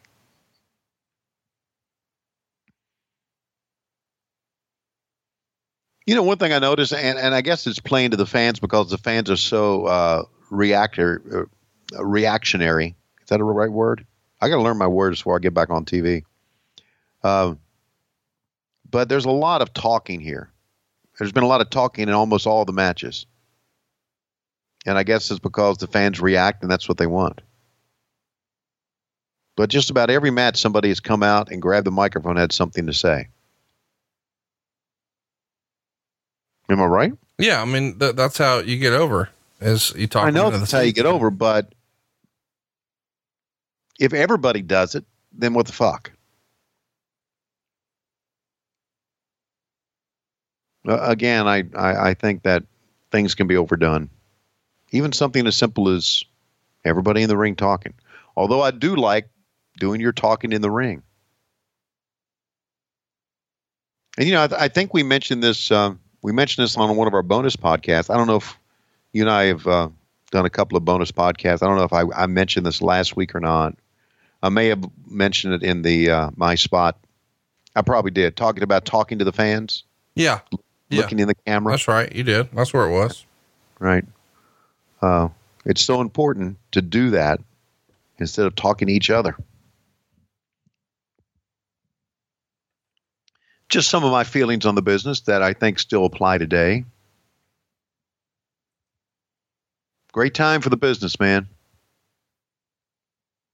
Great time for the wrestling business has been a, a renaissance. What are they doing? Are they threatening the ring announcer now? What the fuck? Did it all start because you came back to wrestling? You think? For me uh, with the Renaissance? Here's what I'm saying. No, the Renaissance start. The Renaissance. No, no, wrestling- no, no, no, no, no. Did the wrestling renaissance start before or after January 2017? Um, I don't know because January 2017, I was still in the, uh, I was still kind of removed from the business. That's when we started our podcast, you dick fuck. You just said it a couple of minutes ago. Okay. So I'm trying to give you credit. Yeah, but I know what you're trying to do, and I'm trying to deflect that credit. Okay, well, let's give it to me then. How about that? Okay. Can I have it? The, the wrestling renaissance started with AEW. I think. Listen, I think it started with uh, with the advent of AEW and uh, God damn, I'm so busting balls right now. Of course it did. and with the uh, you know being the elite on YouTube and the things the Bucks did, and of course it started with that. There you go. So stop busting my ass. I thought I thought my video had stopped there for a moment, but that was just the lights going out, and Sabu is in the ring. How about the uh the moonsault bouncing off the ropes with the legs like that? That's cool, huh? Yeah. Yeah, he can he could do some great shit. You know what? This is going to be a 14 minute match. I think Mhm. it's, I think it's time. Are you ready? Oh, people are going to get pissed off if I rap during Sabu's match, aren't they? They're going to get pissed off either way. You just cannot please the masses, Conrad. Would you rather do it now or during the Van Dam Balls Mahoney match? No, let's do it now. All right. I don't know. You tell me which one would be the best one to do it. It doesn't matter to me. I'll Let's do it I'll now. okay, I'll do whatever you say. All right. So here's what we're going to do this week. I'm going to, I'm to drop some hip hop knowledge on you. Are you ready? Right? Are you familiar with a rapper named Notorious B.I.G.? Well, I'm familiar with uh, that he's dead, and that he he and his one-time friend Tupac. Oh my God. You know Okay. things?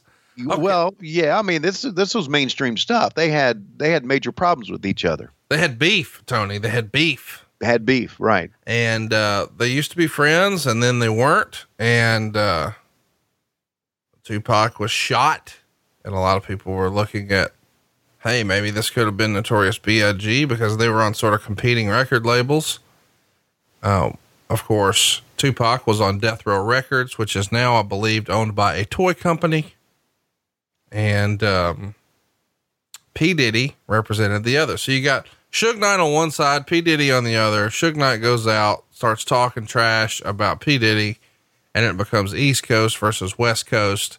And the violence really got turned up. Uh, Tupac is gunned down uh, outside of a studio uh, in New York City.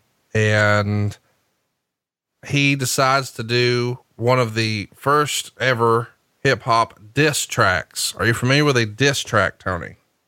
Yeah, diss track is when you actually uh, diss another person. Yeah, so he has a whole song dedicated to shitting on one person, but he releases it for the whole world to hear to embarrass them and sort of punk them. And so, what we're going to do today is one of the very first diss tracks, Tupac Shakur's "Hit 'Em Up," and uh, I think I found an instrumental here. I hope this is right, but I'm going to need you to uh, check your email. Mm-hmm. I've got you some lyrics over there. Mm-hmm.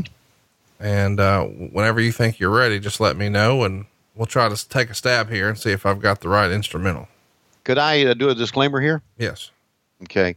Uh, this is something that normally I would not do. It's not that I don't like, uh, well, it's just not my type of music, uh, as you know. Well, no, what, what do you mean you wouldn't normally do it? You've been doing it for months. Well, I've been doing it because I'm making you. you're making me do it, right? Yeah, I know you don't want to. I know if it was up to you, we would just sing Waylon Jennings songs and hold hands, do a little No. John Denver, Kumbaya, shit like that. No. Take me home, country roads to the. Okay. And maybe, you know, some Taylor Swift. I know how much you love I do that. really terrible music like that. So, uh, if you've got your lyrics, you just let me know. Don't sully the good goddamn name of Taylor Swift. Jay Z is really happy right now somewhere. Are you ready, Tony? She's a wonderful young lady. Do you have the lyrics, Tony? Yes, I do.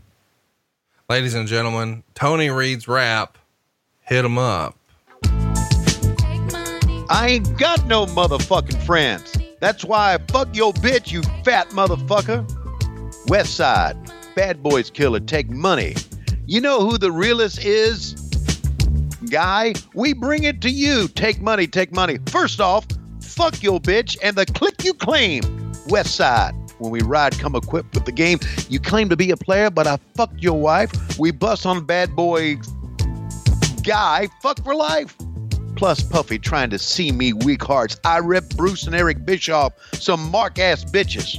I say I rip Bruce and Eric Bischoff some mark ass bitches. We keep on coming while we running for your jewels. Steady gunning, keep on busting at them fools. You know the rules. Little Caesar, you go ask your homie how I leave you, cutting up your young ass, leaving you in pieces. Now be deceased, little Kim. Don't fuck around with the real G's. Quit to snatch your ugly ass off the street. So fuck peace. I let them guys know it's on for life. So I let the West Side ride tonight. Bad boy murdered on wax and killed. Fuck with me and get your caps peeled. You know, see, grab your Glocks when you see Tupac. Call the cops when you see Tupac. Huh? Who shot me? Yo, punks didn't finish. Now you're about to feel the wrath of a menace. Marks, Bruce, Eric, I hit him up. check this out. You motherfuckers know what time it is? Take money. I don't even know what's on this track. Take money. Y'all marks ain't even on my level. I'm gonna let my little homies ride on you. Take money. Thank Bitch. you, Lord. What? Dude, just just that may be your best performance. You think so? Yeah. Surprising how Bruce Prichard and Eric Bischoff's names appear in these lyrics. these guys were prophetic. These guys could see into the future. What was the line with their name again? Yeah. Bruce and Eric Bischoff, some mark ass bitches. What was what were the top two lines? First two. I ain't got no motherfucking friends, and that's why I fuck your bitch, you fat motherfucker.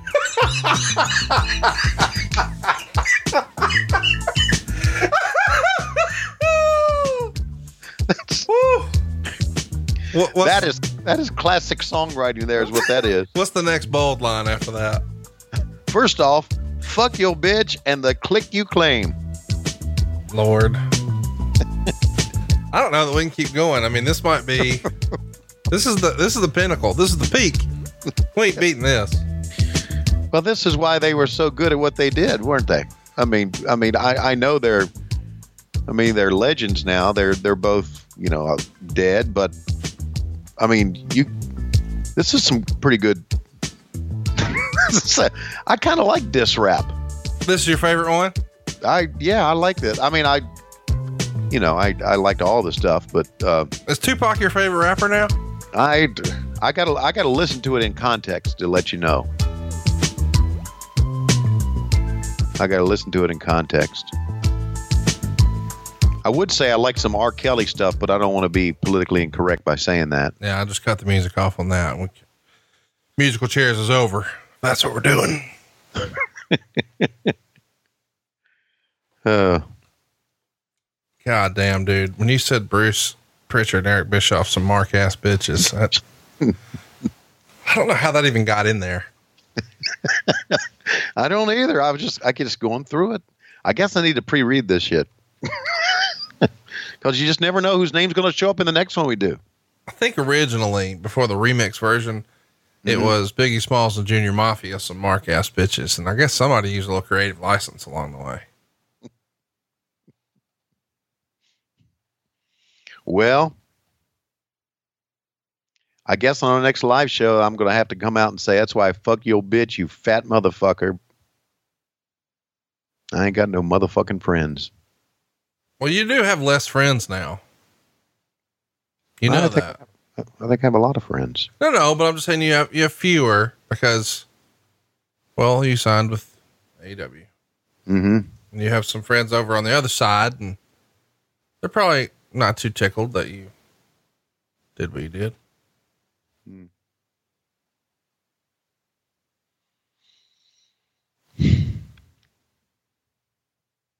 He's not listening. You can talk freely if you'd like. Who's not listening? You talking to somebody? You talking to me? Yeah, I'm just saying, you know, Bruce Prichard, he ain't listening. Oh, yeah. I know. He's working 21 and a half hours today. It, boy, is he ever. Yeah. Meanwhile, you got time to do mm-hmm. diss tracks. That's right.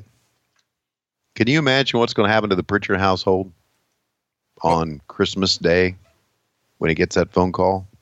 He's got to work. No, he's he's gonna. I mean, they're they're moving to Connecticut. Yeah. Not only does he have to get on the phone, he's got to go over to Vince's house and work Christmas Day. But he but he likes that. You would have to. Are you saying you're not going to get calls on Christmas Day? Yeah, I'm sure I win, but I'm, I'm I don't think it's going to be like that. I hope I get calls on Christmas Day. Well, I was going to say I usually call and say Merry Christmas and Happy Hanukkah and Kwanzaa and all that. Festivus for the rest of us. You make sure you get them all in there, don't you? Man, we're equal opportunity podcast here on the show. Well, let's say Feliz Navidad to Dave Silva. Nah.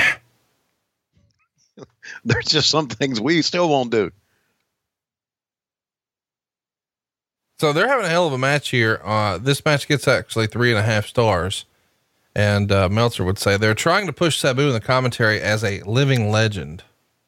And I don't know why you wouldn't. I mean, he is. Like Sabu here had so much street cred in wrestling. You know, I when did you first never mind. I forget who I'm talking to. What?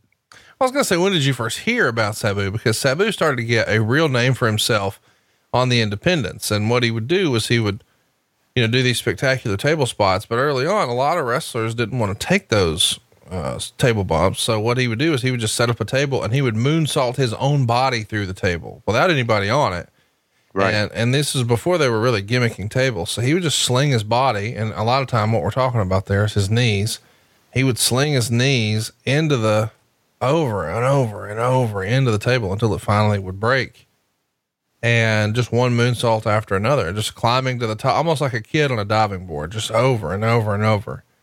But fans were just like, what the fuck is this? What's going on? But it was so different, so special, and so unique that it caught on and he became a tape trading sensation. And it's just wild to think about, you know, that's where we were. And, and now here, just a handful of years later, really, he's on pay per view and much more mainstream and really a pioneer, really one of the first attractions of ECW. Probably Terry Funk and Sabu were two of the very earliest. And then, of course, you know, Cactus Jack and Kevin Sullivan. And, but they tried to have something for everybody. So if you were an old school traditional wrestling fan and a, a quote unquote smart fan, you wanted to watch because Terry Funk was on there. But if you were an underground, you know, tape trading, you know, I want to see the hot spots and I want to see spectacular stuff. You like Sabu. And then if you wanted more traditional wrestling and you just wanted to see what you thought were some of the best wrestlers in the world, you would watch for Shane Douglas. So they put that three way together between Shane Douglas and, and Terry Funk and Sabu and everybody all of a sudden was talking about ECW. I'd heard, you know, and, and I've, I've talked about this ad nauseum that I was not familiar with. This was an alternate universe for me, but I still had heard of of Sabu. Really? Yeah. Because I think that I think Sabu and all of the things that he were doing had the guys talking in the backstage area about him Mm-hmm. and some of the things that wait till you see him. It's unlike anything you've ever seen. So yeah, I had heard of him. Uh, and it was. Uh, I mean, and, and that's still that's really like the testament. You know, when you can, if something's over with the boys, it's going to get over with the fans. Is that not a fair rule of thumb? mm, that is a fair rule of thumb. And I know that sometimes people will hear that and, and, and say, oh, well, that's stupid because blah, blah, blah. But in reality, you know, like, not saying this to be funny, the wrestlers are the absolute biggest wrestling fans. They've legitimately dedicated their lives to it. Like, they're traveling to do it around the world hundreds of days a year and putting their body through all kinds of punishment. And yes, they're being paid for the right to do so, but in order to do it, man, you really at that level, that long, that intense, that hurt, you got to love it. Yeah, you do. I'm just saying you love it more than the guy who just, you know, farts into his couch and watches it on Monday nights. Mm-hmm. These guys really kicked it in a high gear in this one, didn't they? Yeah. I mean, look at the just ringside area, Yeah. shattered tables, busted chairs. Just incredible picks up the win. They're really trying to, and I guess you sort of could tell when they're like pushing Sabu as a living legend that just incredible needs to go over. As a reminder, though, what we've seen so far is Lance Storm gets a big win over Jerry Lynn, and now Just Incredible gets a big win over Sabu. So the impact players, as they're going to be known, really getting a lot of big wins. The Jerry gets a big win. So uh, obviously, New Jack has a big high spot. But up next is the match that we're really here for. Attacking the referee there or the uh, ring announcer. The match we're really here for Mike Awesome, Sato Tanaka, Taz. Tanaka's going to be billed as the uh, FMW Independent World Champion. Not going to wear a belt, but they're at least mentioning it. So this is the uh, coming up as a match we're here for, but it's not the final match on the card, which kind of is kind of interesting. Well, it's not the final match on the card because Taz is leaving. And so a lot of the fans know, not everybody knows. Uh, and even if they do know that he's leaving, they don't necessarily know how. They just, you know, word has started to leak out that he was talking to them. And some people have probably heard at this point that he signed. But some of the fans are going to boot Taz and do the whole you sold out shit. And uh, mm. then they're going to turn this two, this two man match into a three man match because it's Masato Tanaka and Taz. And of course, Mike Awesome was trying to confront Tanaka earlier when he got out of the car. Or I'm sorry, Jeff Jones was. And, uh, have you seen much Masato Tanaka with me? No. I got to tell you, him and Mike Awesome were a real hot spot in my wrestling fandom. And you're about to find out why. But yeah, there are two matches after this. You got Tommy Dreamer and Raven taking on Corino and Jack Victory. Uh, you'll also have in your, your main event, Rob Van Dam and Balls Mahoney. Rob Van Dam is, is at this point, the guy they're trying to sort of push as, Hey, he's our, he's our best wrestler. He's our TV champion and he's in the main event. And I kind of think it's cool that the television championship is in the main event. And Van Dam is really making this belt matter. I think he won in April of 98. Here we are in September of 99. He's still got the title. So that's quite a run with the belt. And here he is, Taz. Dude. It's a hell of a look, man.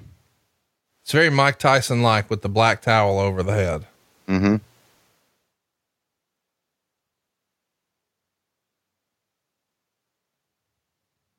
He looks good. Yes, he does. It's a good presentation. He was one of my absolute favorites. You see the fans flipping him off. Let's just uh, play a little audio here. Tanaka has more to gain in this matchup than does Taz. The independent World Heavyweight title, FMW's version of the World Heavyweight title, is not on the line, but the ECW World Heavyweight title is. Should Tanaka defeat Taz here tonight at Anarchy Rulz, he would be ECW's World Heavyweight Champion and FMW's World Heavyweight Champion. Can you imagine the battles between the offices of ECW and FMW trying to book a man holds two World Heavyweight titles? You'd have a hell of a hard time calling play-by-play in Japan, wouldn't you? You know. Oh, what a great line from Don Callis telling, uh, how about the, uh, the streamer treatment here? A uh, Japanese tradition for Taz. The fans are throwing it at Taz, not Tanaka farewell swan song for Taz of sorts, though. You could hear the fans in the background chanting, You sold out. And what a fun little uh, back and forth exchange there with Callis and Joey Styles, where they're talking about how if Tanaka wins, he'll be not only an FMW champion, but an ECW champion. And Callis says, Boy, you'd have a hard time doing play by play in Japan, wouldn't you? Fast forward 20 years, and that's literally what Don Callis does. 248 pounds for Masato Tanaka. So he's uh, at the build weight here of uh, Ric Flair during his big run. And here's Taz, man. What an intimidating presence. What an intimidating look. Goddamn, his career was cut too short. He's one of my absolute favorites, man. Also 248 pounds, the human suplex machine, and your world champion.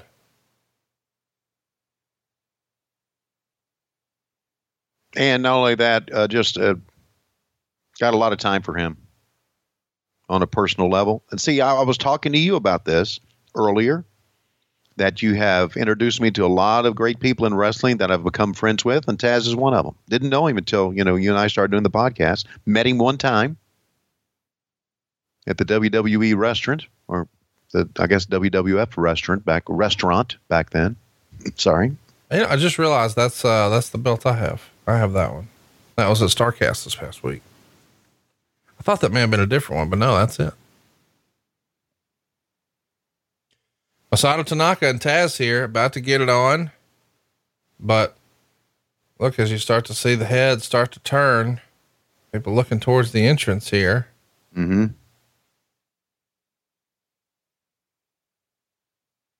Bit of a disturbance in the crowd. He's asking for the mic. Here's the audio. Hey! Let him go! Come on, you big son of a bitch! You want some? Come on! Who's he talking to? What's going on? Well, probably some hey, idiot listen! fan. Hey, shut the fuck up! Oh dear. That's Mike Awesome.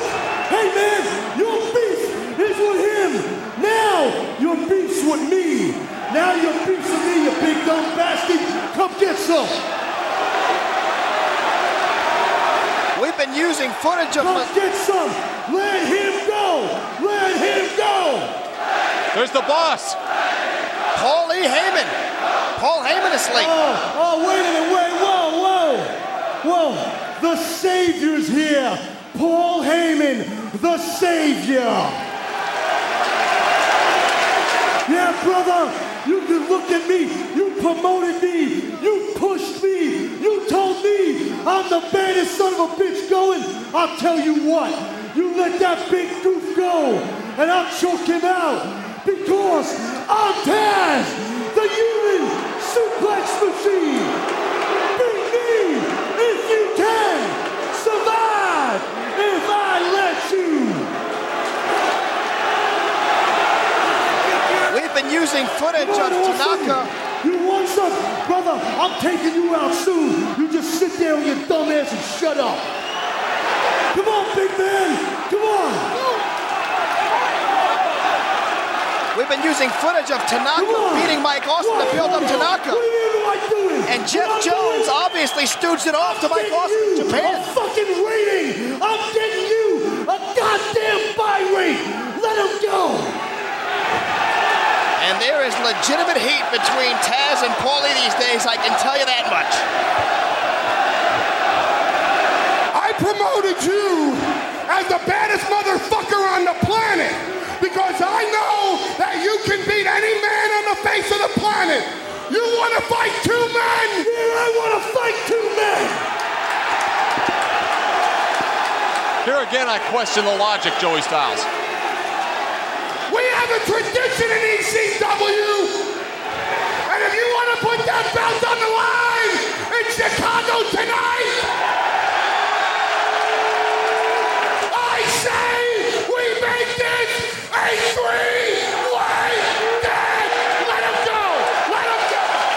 And the match is made. Mike Awesome rips off the t-shirt, slides right in in his full gear, ready to go. And here comes Tanaka. So Tanaka and, and Mike Awesome have feuded all across Japan and now here in ECW and fans know what to expect when they're in there together. You can see Taz just biding his time because he knows these guys have an issue with each other and they want to kill each other. So Taz is being smart, being the champ, just let them do his bidding.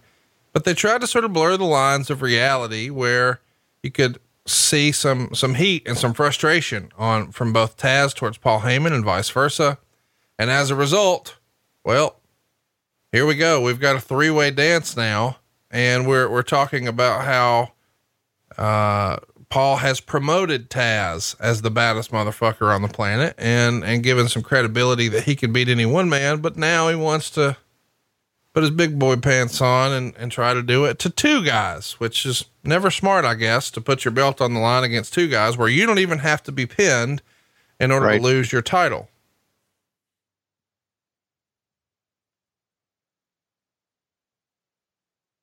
God, he was a he was a fire plug, wasn't he? Just low to the ground and stout and I loved all three of these guys though. The combination of this, I mean, there's so much great shit in ECW here at 99 and it's a shame that it would ultimately have to come to an end, but what a move that is too.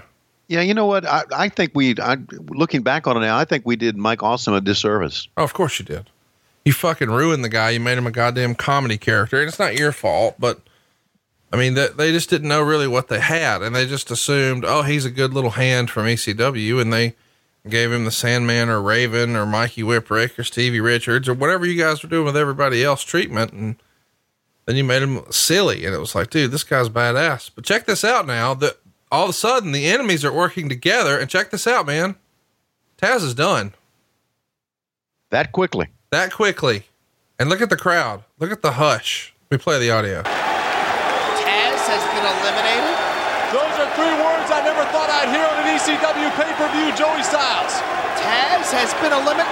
Taz has been eliminated, which means that Mike Awesome and Masato Tanaka will do battle for the ECW World Heavyweight title. So both guys pinned Taz.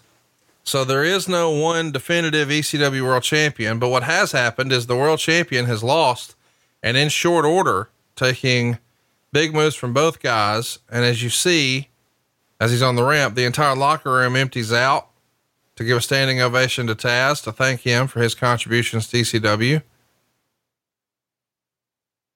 And that's it. Taz is done with ECW, doing the honors on the way out, and says, You guys go at it. And we will have a new ECW world champion tonight. Masato Tanaka, who was getting the shot, and we all knew, and he was advertised as getting the shot against Mike Awesome, who was very much a surprise here. Fun little twist here, wouldn't you agree? Yeah, it it it. I'm shocked, and I I think both those guys sold it too, as if they when they pinned him, they were shocked as well. The way they sold that, you know, they both stood up and looked around like, "What the fuck just happened?" Pretty fucking cool. Again, Paulie dangerously ahead of his time.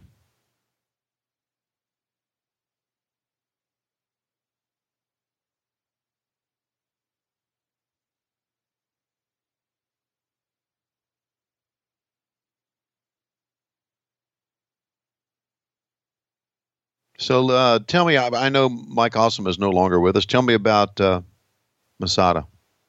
Oh, he's still here and he's still uh, working shots. Oh, good. Masato Tanaka and Mike Awesome. Yeah, unfortunately, Mike Awesome took his own life, which is really a shame.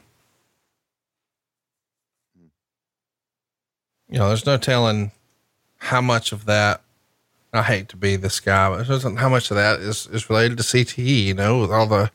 I was thinking the same thing. Crazy chair shots and things like that. I mean, you just feel bad that you know, we didn't. We. I know that sounds stupid now, but we didn't know. And had I known, like these days, I don't want to see anybody get hit in the head with a chair. You know, and I know that the chair shot Cody Rhodes took a, a few months ago was has been criticized very heavily, but it's not a regular occurrence. Some people would say it should never happen. And I guess that's relatively hard to argue, but you just, golly, I just don't want to see it now that I know that there's such a price to pay, you know? Mm-hmm. He, uh, Tanaka's going to be with the company here until, I don't know, like spring of 2000. And then he uh, pops back over to Japan and, and works uh, a lot over there, everywhere really. Pro wrestling, zero one, and all Japan, and does some FMW before they're done, and pops up uh, every now and again for New Japan.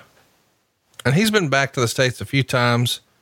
He's worked uh, Game Changer Wrestling most recently. I think is the most recent place I saw him, and I think he's done some Dragon Gate stuff and Jersey All Pro back in the day and even a couple Ring of Honor shots at some point. But the big thing that always stands out to me for him is uh, the the return for ECW's One Night Stand, which is a big deal. Mm-hmm. But he picks up some gold here. He's tag champs, I think, twice. Once with Balls and once with um, Tommy Dreamer. But the world title here, man, he's uh he's gonna have a a feud with Mike Awesome that oh. gonna let them flip flop some stuff. Again, every time I see a chair shot in ECW, I'm thinking, does anybody know how to work a chair shot? And it apparently a, they don't. Apparently they just always said, fucking lay it in. Yes. It was, it was not a matter of, look at this, dude. The tornado DDT. Uh-huh. Instead of off the turnbuckle, off a chair onto the ramp. Good stuff. Mm-hmm.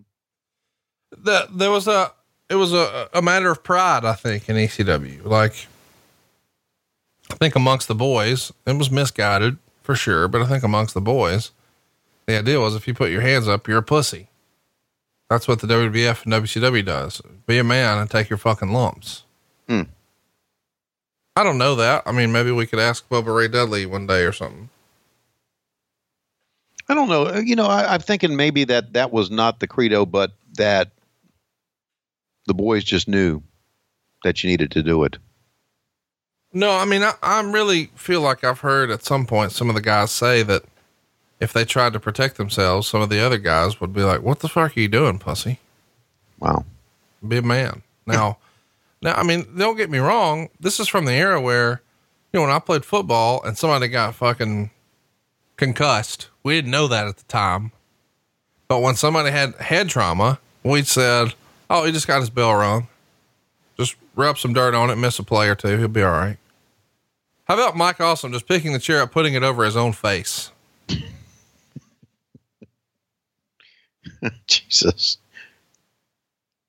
And kicking out. But you're familiar with that phrase in in traditional sports. Oh, he got his bell rung. Mm-hmm. We didn't know what the fuck we were saying.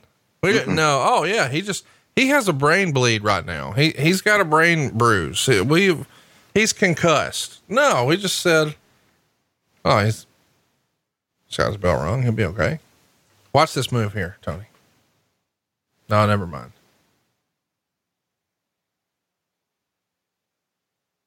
What move are you talking about? You thought something was coming and didn't hear? I thought he was maybe he's trying for it again here. Check this out.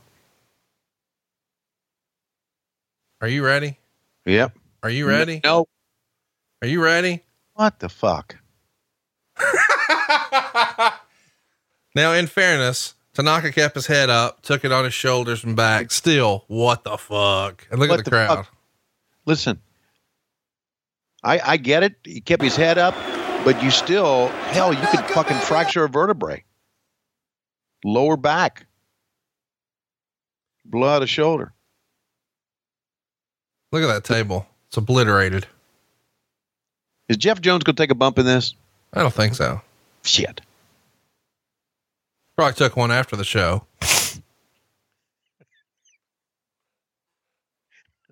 Can you imagine how many how many quote unquote rats uh Jeff had to take care of after these shows? Hmm. Of course, I'm talking about the flea bag hotels. I said, "Watch this move. You ready for this?" They're He just the fucking. I can see why you like Tanaka just cause the fucking bumps he's taking. Dude, this is wild. Look at the size of this guy going off the top. Fuck. One, two, and he's still kicked out. Well, why wouldn't he? I don't know. after after taking throwing him to the table. Jesus Christ. Got to take his chair shot like a man, guy. It's ECW. Holy shit.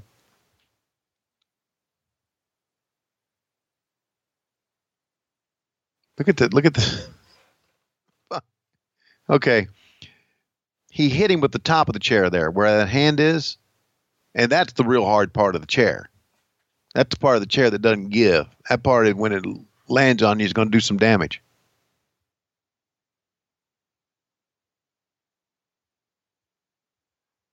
Wow. Fuck. What year did Mike Awesome take his life? Do you remember off the top of your head? Uh, I can find out. I don't think it was. I think it was like a 07, but I could be wrong. Jeez. Yeah, February 17th, 2007.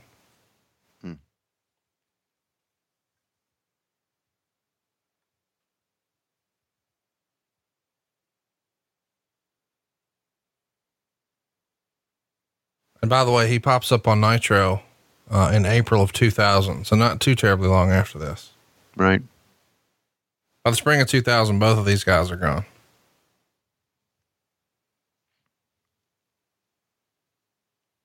I would think as an athlete that you would be happy.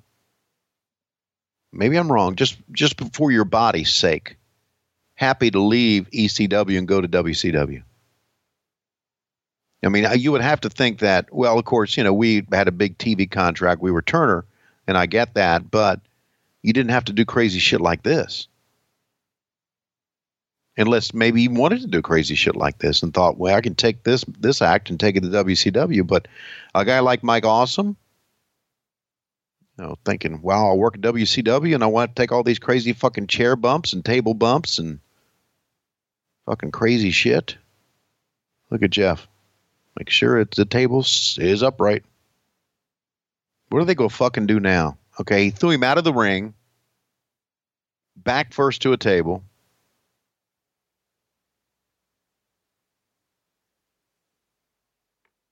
This has got to be fun. And uh, It's wild, isn't it, Bubba? yeah, it is, man. Okay. Got him on the chair, going to center himself.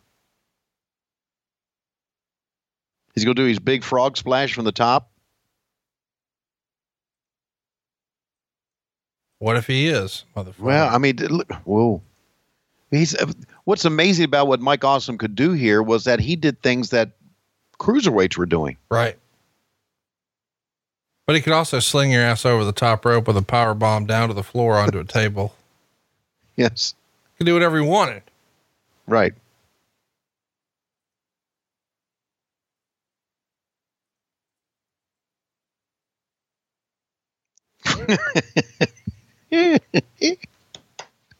Oh, dude.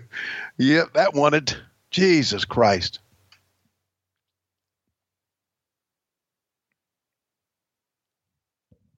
Your Mike's looking around like, what? I won? I killed a man? I won?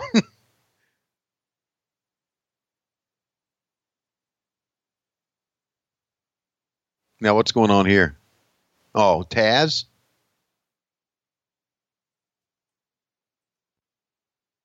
I mean, this is a pretty cool deal here. Taz is doing what he can to sort of pass the torch and Yeah, it's coronation is what it is. quote unquote make a guy.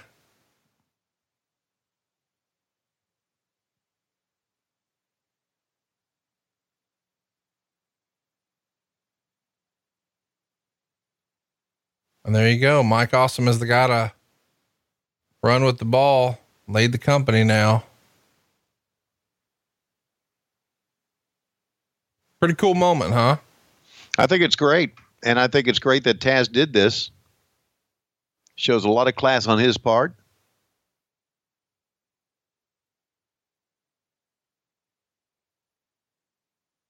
And he walks away, and there's your new champion. Great moment, man. How many stars? I'm so glad you asked. Mm-hmm. Three and three quarters. Hmm. Okay. Awesome. Uh, here's what he, he wrote. Awesome did a German suplex followed by a spear for a near fall. He used the chair off the top for a near fall, then delivered a weak chair to Tanaka's chest. Fans sort of groaned at that. Both guys wound up standing on the top rope with the table set up. Their footing wasn't perfect, and one of them losing balance would have killed the moment, not to mention both could have been hurt badly. Anyway, Awesome delivered the power bomb through the table and got the pin three and three quarter stars.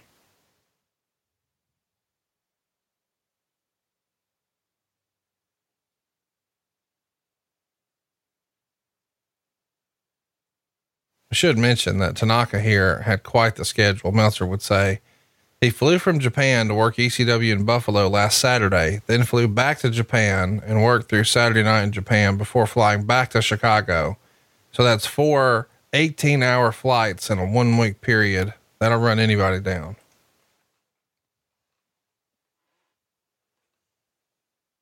Yeah, I remember taking one flight from Japan back, and I it, it, it completely knocked me out the next day. I never thought that jet lag was real, but it was from Japan. How about four flights of that in a week? Jesus.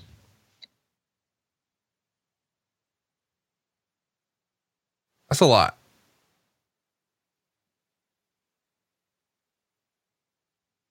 I do need to say that. Okay, all right, Jeff, we got it. We we we got your bangs. We we get it. But I do need to say that. So he needed a judge for them bangs. All right, so Oh. here we go. Fun little Raven promo here. We'll play the audio. We fought an epic battle of mythic proportions. We had a friendship based on love and a hatred based on friendship. Dreamer knows what's coming and he can't stop it. You scarred my face.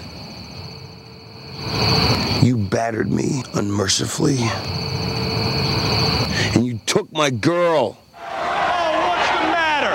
Oh, is it because you're Raven's girlfriend? No, I'm pregnant.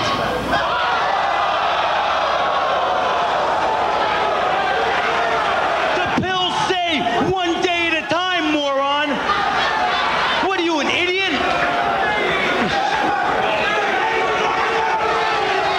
What do you care? It's not yours. No, stop it! Stop it! It's not his either.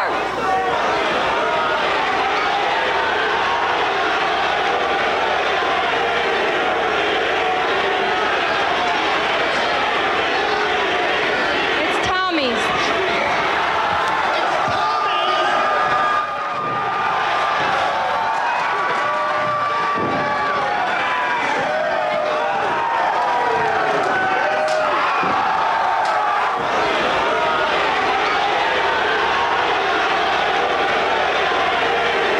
The one thing that you could never do was beat me, Tommy. You could never beat me, and I always pinned you. Tommy Dreamer, you will return to the inescapable horror of the classroom of your youth. Except this time, you will not graduate.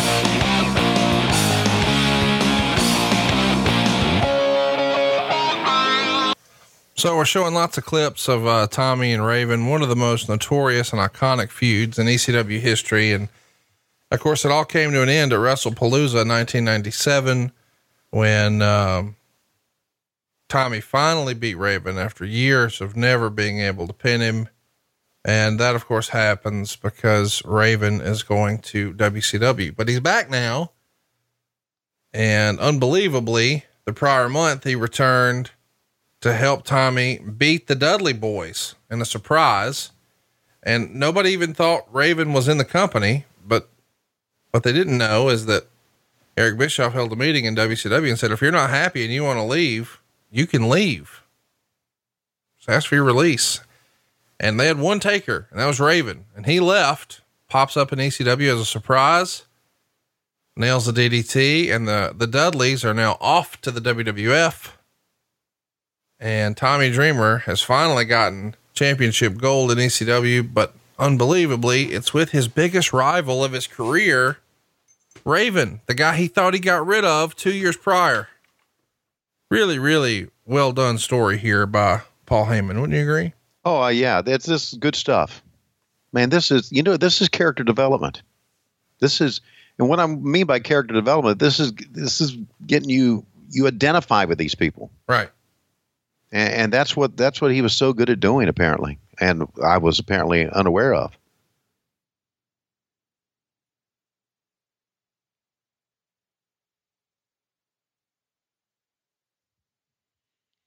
Still one of my favorites out of the ring.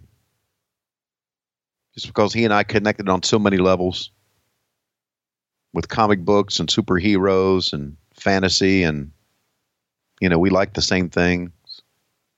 He had a lot of great tweets about that were out there about Game of Thrones. Um, just uh, just a cool guy, man. Looks a lot different too.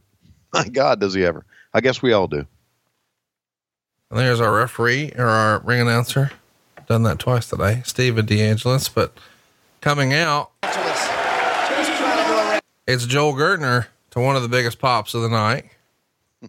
Meltzer would even say Joel Gertner came out and got a huge pop, one of the biggest of the night for that matter, and called out Tommy Dreamer and Francine for an interview. And you're not going to believe what Meltzer wrote here. No joking here. Francine is even skinnier than two weeks ago. And while the stick arms and stick legs and huge boobs is in, at this age, it can't be healthy. She almost looks like Ally McBeal, but even more facially drawn, except for the implants. Dreamer says he's not out there to do a babyface promo and then kissed ass to the local fans talking about Sammy Sosa. But how how dare he talk of Francine like that? I knew you were going to say that. I'm really excited. Here she comes. Mm. Wish I could say that in real life.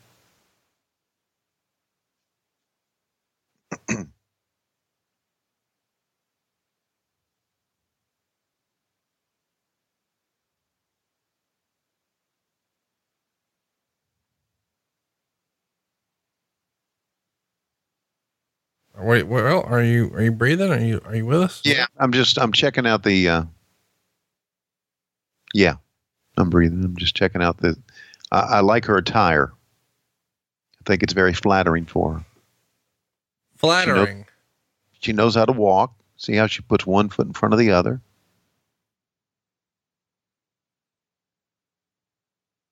I think you could argue that's probably the best Francine ever looked. I don't know why Meltzer's being so. Uh... I, I don't either. I don't either. Uh, maybe because I don't know. Maybe because she didn't call him. Mm. You know, he always helped the people that called him. Well, she knew how to get in the ring too, didn't she?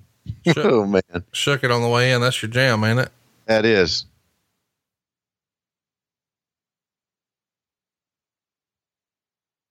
I need to marry this girl. She's already married, Tony. I if she needs to dump her husband, I need to dump Lois and marry this girl. Let's do it today. Today? I mean, well, today. Oh, look at her. How about Tommy knew what's up? Hey, I dropped my belt. Will you pick it up? I'd do it again. Let's drop it and have you pick it up on the other side. You just want it against the hard cam. Mm, they, yeah, the very hard cam at this time. Hey, how about our buddy Joel Gertner? Great help for us, isn't he? He's the man. He's a. I got a lot of time for Joel. Everybody does. Yeah. Not only that, his gimmick back then was wonderful. Although, uh, uh, smart me up on the the neck brace. This, was this part of an angle? This all did he always do this? Uh, he has had his uh, neck broken. Oh well, bless his heart. And he's got a bow tie on the neck. Isn't brace. that great? That's why he keeps wearing it. It's good stuff. You know, worked uh, worked with Tommy Dreamer a little bit in MLW with him. A lot of respect for him. It's amazing, and of course, I've been with him on his. You know, he's part of uh, Busted Open, and been with him on a radio show. Got just uh, again, thanks to you, and, and, thanks to opening up my eyes to this. I, there, there, he's talking about Sammy Sosa now. Um, just a lot of respect for a lot of the guys, and he's one of them. And of course, Joel, and then of course the lady on the right, I'm just absolutely in love with.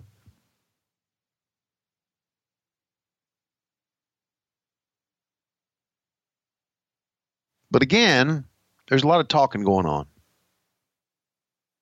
And I understand. I, I understand we're, we're building, you know, we're, we're doing character building and everything, but it's just a lot. It seems like every match coming out and talking, coming out and talking.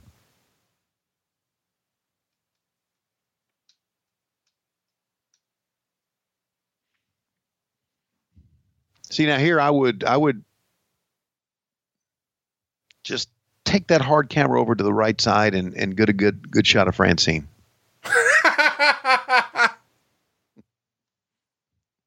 there was no there was no double meaning in that. well, but it felt like it didn't. it? Yeah, it did the way he delivered it. And here he comes, Steve Corino working the crowd as only he can. I think you would love Steve Corino. Mm-hmm. Well, I I know Steve now. I'm just saying his old promos back in the day. Mm-hmm. Oh, good stuff.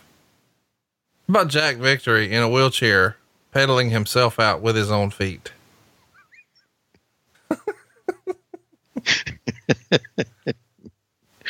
okay. So now who's the? Uh, it, it's Rhino. it's Rhino and against Tommy Dreamer. Tommy Dreamer and Raven against Corino and Jack Victory. Rhino's Okay. here as well, so I guess it's going to be a little bit of a three on two. I have we seen Raven yet? You just saw him do a promo, but he hasn't come out from the back. Okay, that's what I'm thinking. I, I because just here's the story. All right, Oh, he's fuck. He's not really friends. Uh, Like Raven and Tommy Dreamer hate each other. They're just accidental tag team champions. I, I got that. How about that neck breaker from the top? There's no way to work that. There's no way to work the contusion or the toll that's going to take on your spine. None.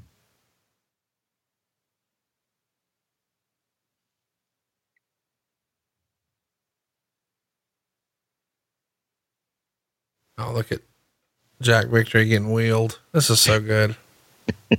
chair shot by Francine.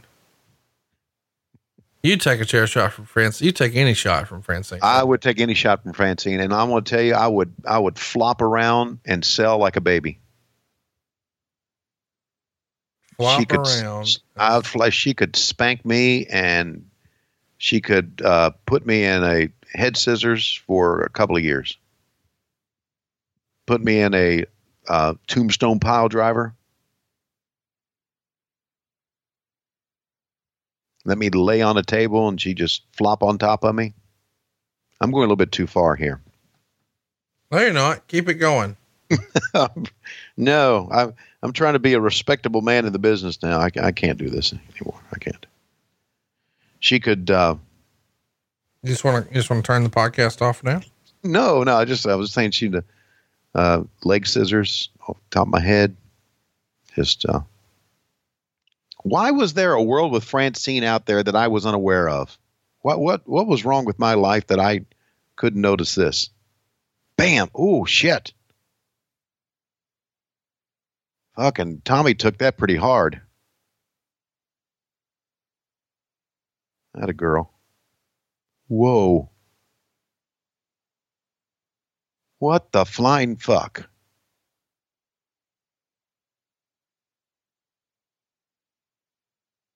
Did did he just throw Francine down? Yes. And look, Raven's so anxious to get in there. He Bump. fell. That was so great. no, hit that middle rope. Boom. Oh shit. Huh. Hey, I get you know I've I've been uh, I've been obviously uh, just uh, slobbering over Francine here, but I got to say for her to take that fucking bump, that's pretty special, man. Because that was that was that was stiff.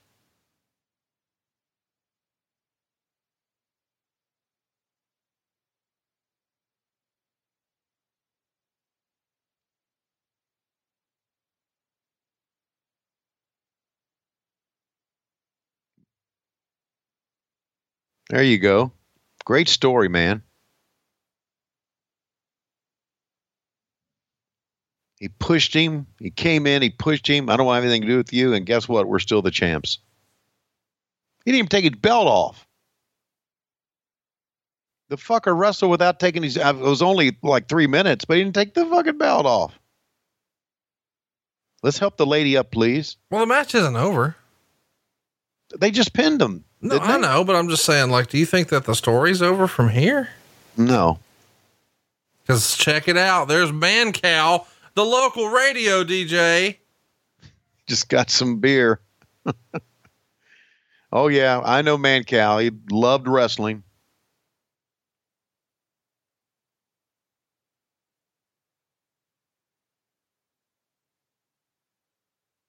How about how about Raven's gonna leave with Man Cow? What does it mean? Hmm.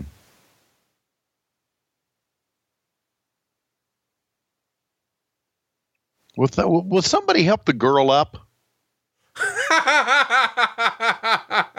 oh, fuck. I love you for that. Be a gentleman. Never take Oh. the belt off. Nice hairy back. What the fuck? So now we at now we're wondering what the and he pops his partner the bird and walks the fuck away. Yeah. What does it mean? What does it mean?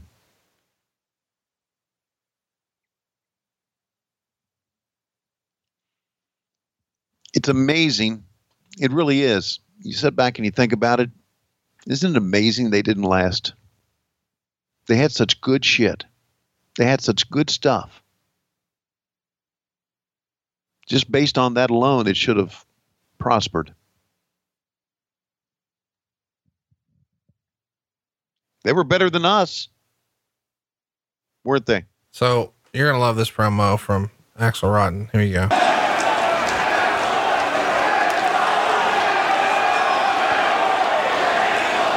Chicago! Are we proving why we are the number one company in professional wrestling? Well, tonight in this ring, we saw a class act and we saw a new world heavyweight champion in Mike Awesome. Let me be honest with you one Chi Town. I ain't the best worker in the business. I can bleed like a bitch, though. And Mike Awesome, I'm letting it be known that Axel Rotten is making a name for himself right here in Chicago because I'm calling you out, Mike Awesome. I'm first in line. I want to be number one for that world heavyweight title. Mike Awesome, if you got the balls, bring them down because I'm ready to get extreme on your ass. So Axel Rotten calls out the new champ, Mike Awesome, by saying, I'm not the best worker in the business, but I can bleed like a bitch. Bring it. Tony Schiavone, what say you?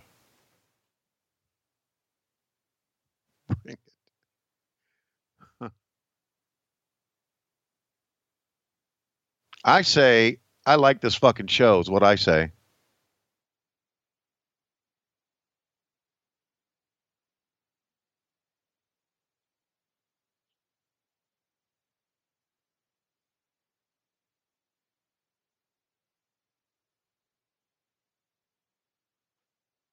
Well, Mike Awesome is uh, not going to be coming down. Instead, Lance Storm is.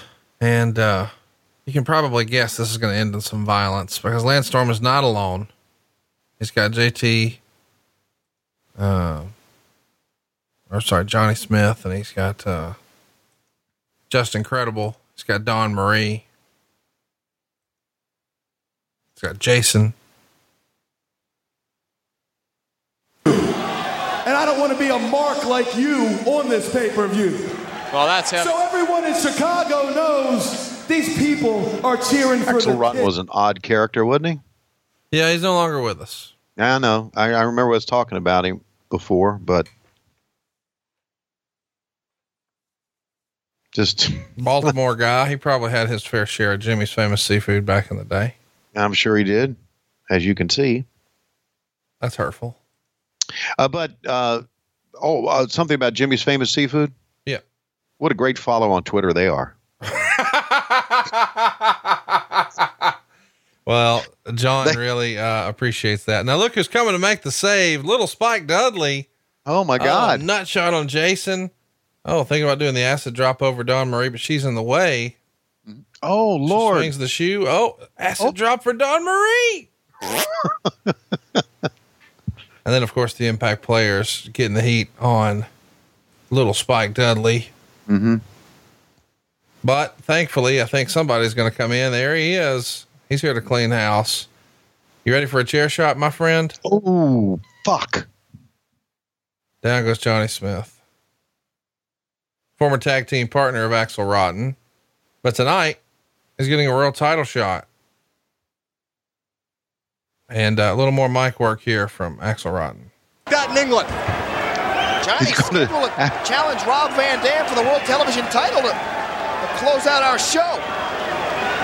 I don't think he's going to do it. Well, I mean, after taking a chair shot like that from Johnny Balls Mahoney, Smith is an English gentleman. So Axel Rotten was supposed to be wrestling Balls Mahoney. I mean, wrestling uh, Rob Van Dam. Right. Chicago, we ain't going out like this. Ball's no longer with us either, huh? Looks like Nope. Rob Van Dam is short an opponent tonight. Because I think Johnny There's a little spike over there. What a, what a character. headache. Well, misread that. Not Axel was supposed to. Johnny Smith was supposed to be the opponent for Rob Van Dam, but now Balls Mahoney, and he makes a suggestion, and Meltzer would say it was embarrassing and hurt the main event from the start when his suggestion got no pop. Um, Meltzer would say very long match where they try to tell a story, but as mentioned before, the fact that nobody believed Mahoney had a prayer of winning and they didn't see him as a main eventer on the pay per view. It drew no heat. They worked very hard to try to get heat. Van Dam did a moonsault off the guardrail, but Mahoney caught him and planted him. So lots of fun action here, but you know what's coming. It's going to be a frog splash for the pin. And Meltzer sums it up in three words way too long. Mm. But Rob Van Dam, one of the all time greats here in ECW, arguably the best wrestler in the company and one of the most over wrestlers in the company at this point. And he's made that television title really mean something. He's carried it, I- believe, since April of 98. So we're almost like 18 months with this title here at this point. For all the uh, credit we give to Paul E, deservedly so. I'm going to I'm going to uh, be a little critical of one thing here. Uh, the positioning of this match is all wrong. Yeah, I mean, look, I, I don't, I don't disagree, but I am curious to see, you know, what would you have done? I'm not saying to be funny, but what should have been the main event? You still would have went with Taz Tanaka, Yes. and balls, right? Taz walking out. I, I guess I, I can only, I can only guess that maybe, uh, Paul knew, hey, I don't know how long we've got Mike Awesome. I don't know how long we've got Masato Tanaka. I know we have them for now, but neither one may be long term players for us. But Taz is on his way out. So let's make the best of a bad situation. But I think if it was in the main event, a lot of people would have said, oh, well, we know Taz is going to lose. He's leaving. He's got a new deal. And maybe putting it where it did, it added an air of unpredictability. And I just wonder, like, if Taz is the main event and he gets pinned very fast. I don't know. Yeah, you know that that those are all good arguments to the fact. I still think that I'll tell you this though, but Balls Mahoney, Rob Van Dam doesn't feel like a pay per view main event. no, it doesn't. Now Rob Van Dam does, but he- Balls as an opponent, mm, not so much. No, it, because he's the top baby face in the company. I get that. But here's what I'm saying that I think trumps all of that what we've been saying. You still make your world title mean more than anything else. You elevate the world title by putting it on last. I've always believed that. I'll, I'm going to I'm going to go back in, in my days of fandom, okay? Ric Flair, and I, I know I'm beating a dead horse here, but it, I think it's it's relevant to this argument. Ric Flair and Blackjack Mulligan had one of the greatest feuds ever. And they milked that feud to the point to where they sold out everywhere when they finally had their match. It was built up so well. And I went to see them wrestle. And I'm thinking this is going to be the greatest thing I ever saw. But they were not on last. Harley Race, who was the world champion, was on last. Even though the big thing was Flair and Mulligan. Right. They always did that. The world champion comes out last, and maybe that's old school. I don't know, but I, I always thought that's that's how you should end your your uh, your shows. But I know things have changed. I get it, and, and I'm I'm bendable to that. But you still got to make the world title, and and to me here, I mean, I I, I know what he's meant to the tele, their television title, and. Uh, and I, you're right. No one, no one believes Balls Mahoney is going to win this thing. No one.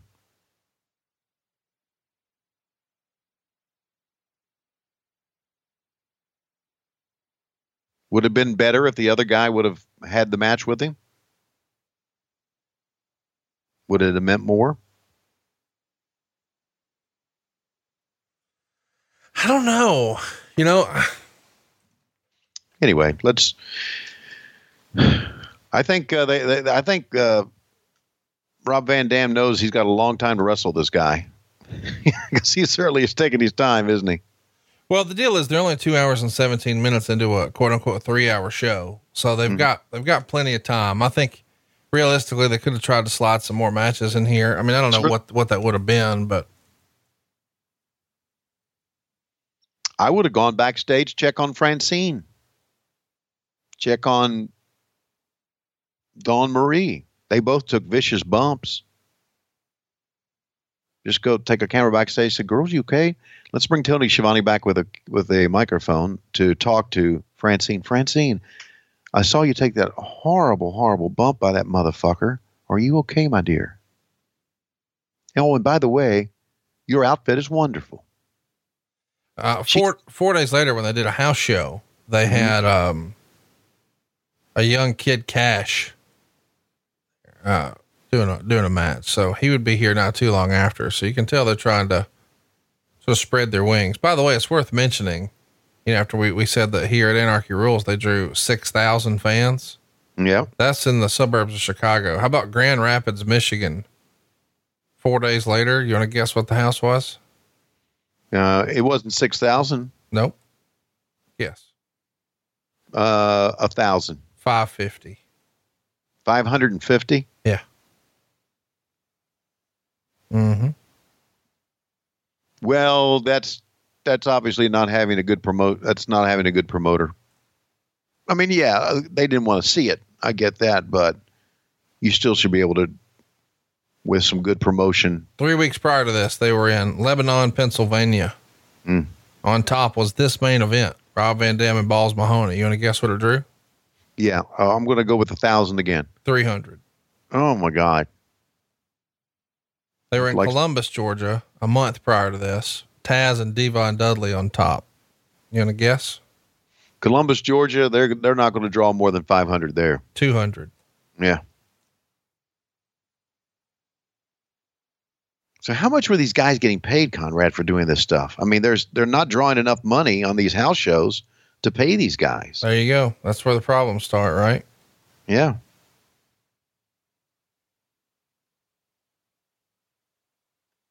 What were they made? Is is a common knowledge of what guys like Van Dam were making back then? I know you've talked about many times in the earlier shows that we, that we watched that you know a lot of guys didn't always get paid. Yeah, the the real problems uh, with with pay started in 2000.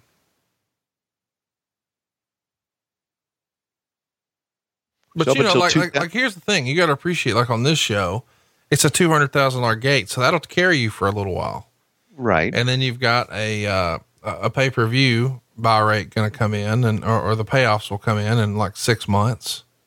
But you've got to sort of float everybody till you get there. And I can tell you that's tough. Like, you know, here we are in, uh, what early September. I don't, I don't have, uh, I don't have the payoff from Las Vegas for Starcast two on pay per view. Hmm. But everybody's been paid, but me. Hmm. Let me check my PayPal account. Yeah. See, right. Hmm. You're an honest man, Conrad Thompson. You know, that's what's weird though is uh I got uh, I got criticized for Starcast One because we did a podcast row because we uh charged podcasters to have a spot on podcast row and a lot of the smaller podcasts uh not a lot, a handful took a great issue with that and felt like I should have just comped that. But what's interesting to me is wait a minute. I have to pay, but they don't.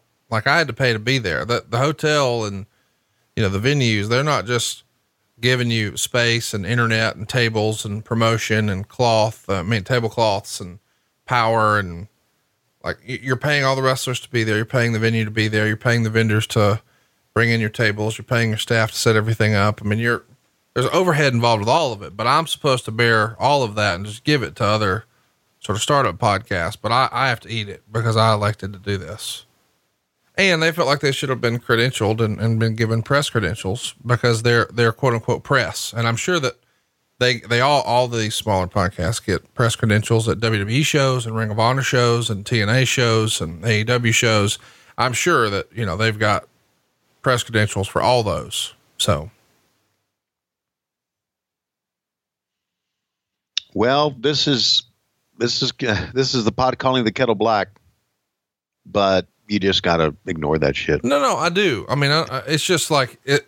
That's my point, though. Is I think sometimes people don't have the capacity to see it from another perspective. So, like, whereas you may say, "Oh, the ECW guys' pay is slow," I get that sucks, but when you understand that the life cycle of uh, the pay per view payoff dragging months and months behind, but yet you still got to pay everybody.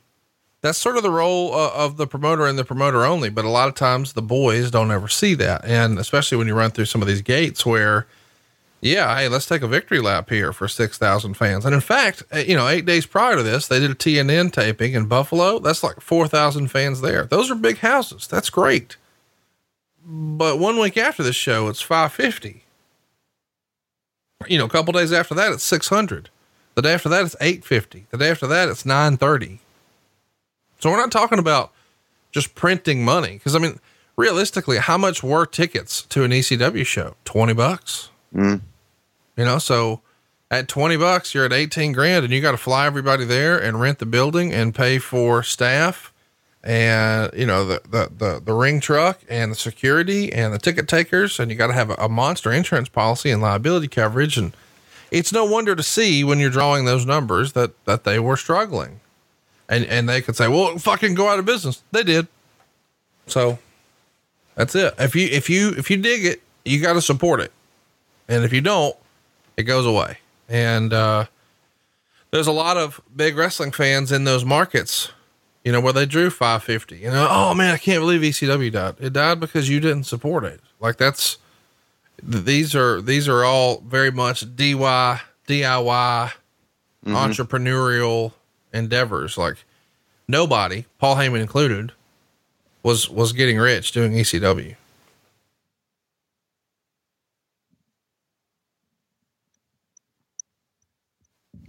They uh, did before they went out of business. They just cut their house shows. I mean, if you're drawing that amount of, you just don't do it. Yeah, well, you certainly become. And in fairness, what they're trying to do here is they're trying. They were trying to stretch. They were, you know, they knew they could get fifteen hundred fans once a month in Philadelphia. You know, they know they can get, you know, a few thousand fans in Chicago, you know, every six weeks or every two months or whatever the number is but you've got to have other markets to keep these guys busy and to keep the income coming in. So you're looking for, hey, where else can we go? So they went to some markets that they felt like were maybe underserved markets. Maybe there's an opportunity there. And sometimes they were right and sometimes they were wrong. But that's what you do. You know, you try to, hey, where, where, where else can we replicate this? And you don't know until you try. So they tried some stuff and had some money losers along the way. There's no chance they ran a house show or they ran a show, drew 200, and then said, Oh, can't wait to come back next month. Yeah. You know? Meanwhile, uh, Rob Van Dam doing all he can with this match. You ready for this? Look at the crowd. They know what's coming. He's really going to do this? He made this famous in April of 98. Here he comes. Holy fucking shit. Dude, that's spectacular no matter when you see it. First thing I'm thinking of is if he's going to take a tumble like that, and I, I've told kids that these, you know, the kids that I, you know, work with in MLW, and a lot of kids are, you know, independent guys who go around and take bumps. And if you're going to take crazy bumps like that, by God, it better be some money at the end of it. Meltzer would right. Van Dam did this incredible somersault plancha three rows deep into the crowd. It's an amazing sight. And Mahoney juiced for no reason. Eventually, he would say, uh, both guys brawling was not good at all. Van Dam's weakness is throwing punches since it's all arm with no body and noticeably pulled. Mm-hmm. Two stars is what he gave this one. Okay. So did Balls Mahoney juice from the plancha there? You would think, right? Well, yeah.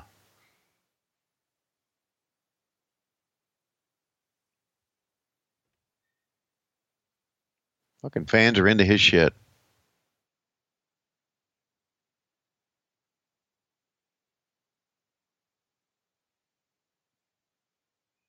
Yeah, there he comes up with juice. See, I, I think Meltzer said juice for no reason. Bullshit. That was a spectacular spot. And if you fucking juice, it even makes it more spectacular. It helps elevate the spot, and, a spot that probably didn't even need to be elevated, but why not? See, I don't agree with that comment there at all. Juice for no reason.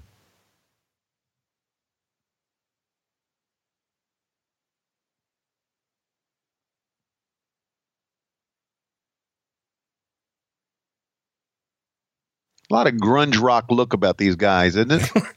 That's what ECW is, baby. Yeah, so. Yes. Where do they come up with this look? You want to have an idea of uh, what I'm thinking we might want to do next week here on the show? Uh, Do some gr- grunge uh, lyrics? No, I'm talking about on Tony Reed's rap.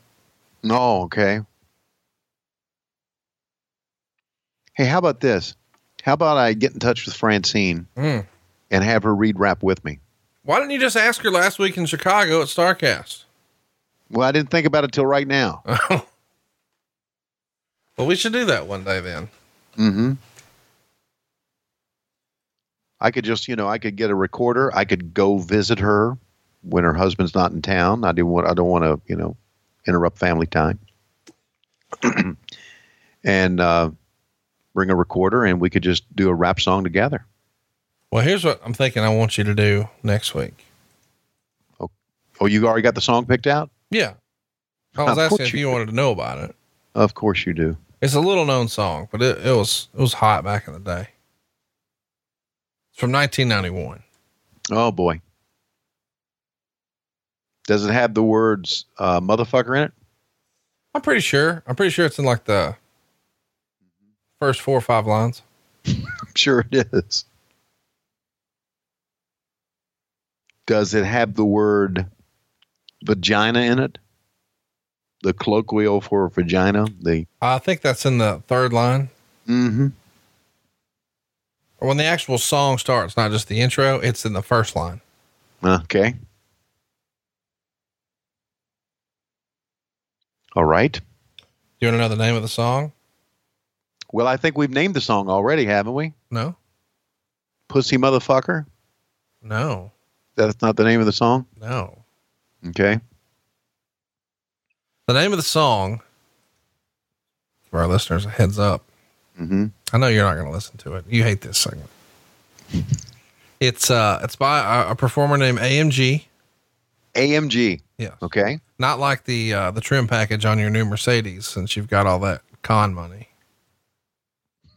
but I figure, since you do have all this newfound windfall, this financial windfall, that you would appreciate the song. Bitch, better have my money. And that's what we'll be doing here next week on the show. Bitch better have my. m- That is a pretty good name for a song.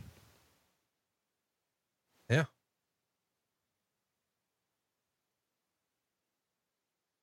See, I could see, you know, I Francine and I doing the song, and I say, "Bitch, better have my money," and then she look at me and say, "I got your money, you fucker," or something like that.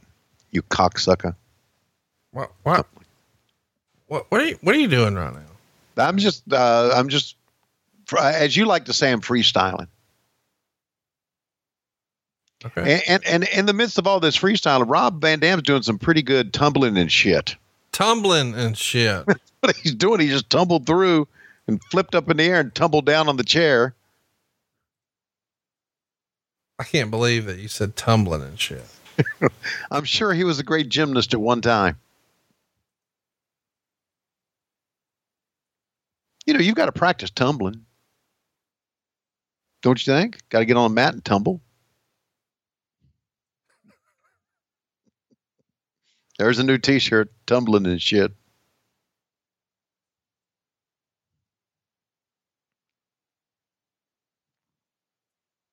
You know, we've been so busy with StarCast and Oh, don't you worry. I got big plans. I got somebody working on it right now. Mm-hmm. Within the next two weeks, It's going to be a whole new world. Well, we we've we've kind of uh, stopped talking about t-shirts and LoisRules.com because Well, we it's, it's coming. Don't worry. okay plugging our live shows and Well, you know, we're about, since we're about to be off the road, we're gonna have more time for these T-shirts. You dig? I dig. I think you. uh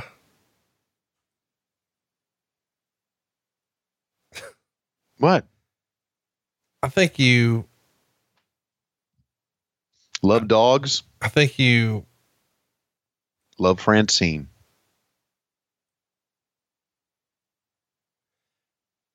I think you're gonna love this song. Okay. I, I don't even know that I want to wait till next week. If I'm honest with you. No, come on. You got to wait next week. And what's our show next week? You know exactly what it is. Yeah, I forgot. I've got so much going on in my life. I forgot. What you have more? Uh, come on. I'm just I'm just lucky to be here. Next week we're covering Clash Eight Fall. Oh yes, that's right. Cla- See, I knew that. I knew that. Fall Brawl '89. That was a great year in WCW because I wasn't there. Great WCW year. Hey, you know, um, I need to say something about, and I'm, we're watching this match. We're talking about everything. The big guy, Balls Mahoney, is putting in a hell of an effort in this match. Oh, he's doing his best. Yes, he is. But the fans just start buying him as a, as a top guy, as a real threat to the title. He's he's been positioned as a tag wrestler. Right. But next week we're going to talk about Road Warriors, Samoan SWAT team, Mm. Cuban Assassin, Z Oh, the Cuban assassin, really? Sid Vicious, Okay. Ranger Ross, Mm. the Steiner brothers, Missy Hyatt, Robin Yes. Green, Fabulous Freebirds, Teddy Long, Norman the Lunatic, Mm-hmm. Brian Pillman, Mike Rotunda, Dr. Death, Steve Williams, Tommy Rich, Wildfire. Somebody say something about shitty podcasts. Lex Luger, Great Muta, Dick Slater, Sting, and Richard. Mm. Think Richard will show up? Oh, that's right. It's on tape. By the way, uh, it was uh, 2,600 fans in Columbia, South Carolina. Mm. How about that? And we had just seen a couple of weeks ago a full house in Columbia, South Carolina. Bam! Look at that chair shot. Did you see that? Yes, I did. Look at that chair.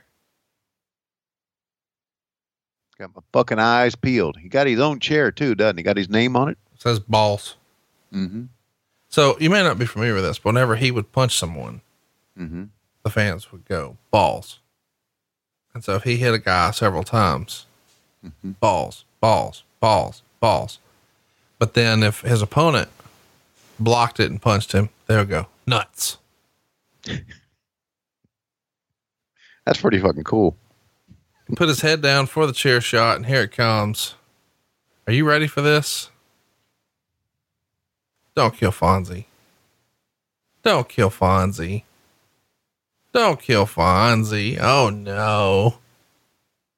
Oh, the chair's backwards. It's facing the wrong way. It's a good thing because he got Vandaminated.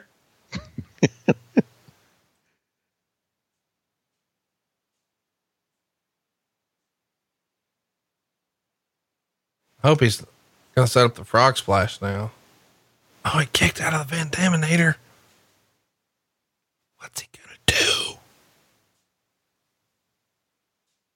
Wow, springing up there. Ready to go Fans are the fans are ready. with the five star frog splash. You know what? It was. That's One, there. You go. two, It's spectacular. three. There you go. Mm-hmm. That's a wrap. That's uh that's gonna be the end of uh, Anarchy Rulz. We get a, a highlight package and then we're out of here. Pretty memorable night though, seeing uh Taz leave the promotion, drop the world title, and on his way out, do the honors for the one and only Mike Awesome I loved it. I'm a big fan of Mike Awesome, big fan of Taz, big fan of Masato Tanaka. One of my very favorite matches in the company, just because it was so memorable that the Taz went out the way he did. And, uh, anytime Mike Awesome and, and Masato Tanaka were in there, it was absolute magic.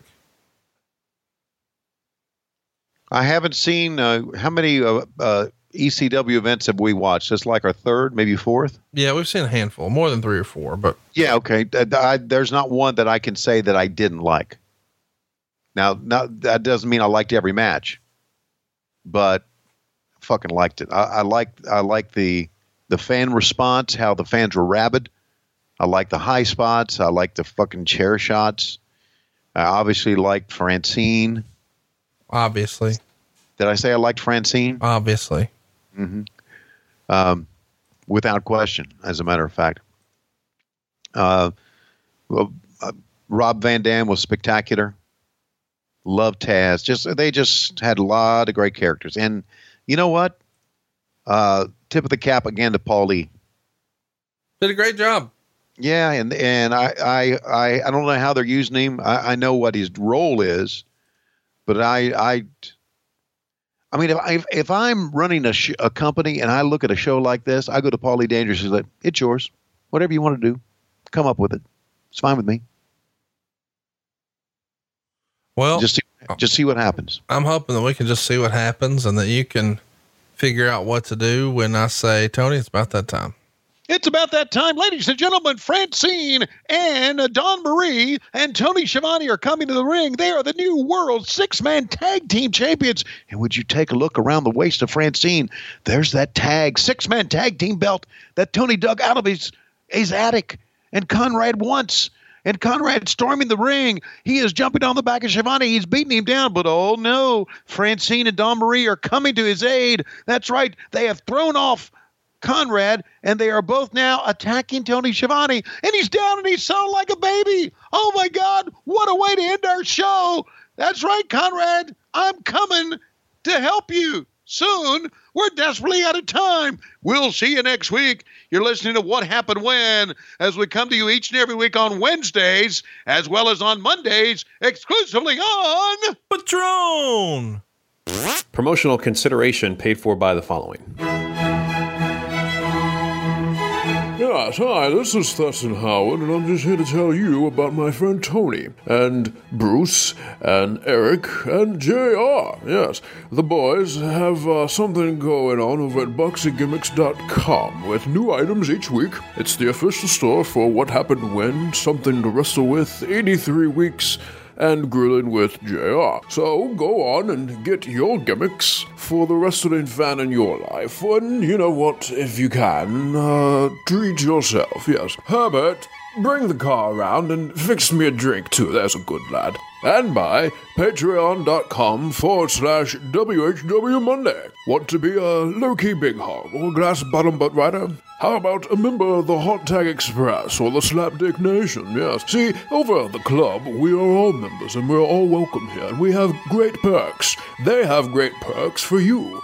It's what club members do, it's how we are treated fairly, with benefits. Uh, something that other people won't have because, well, they're far inferior. Not that I'd say that we are better, but let's just say we enjoy the good life.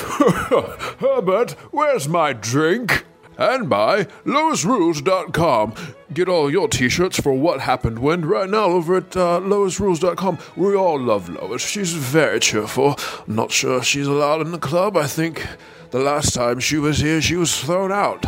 Something about a bottle of Jack Daniels that, well, we didn't have. Of course, us Patreon members, uh, don't drink Jack. We're much better than Jack Daniels, yes. Speaking of Jack, Herbert, where's my drink?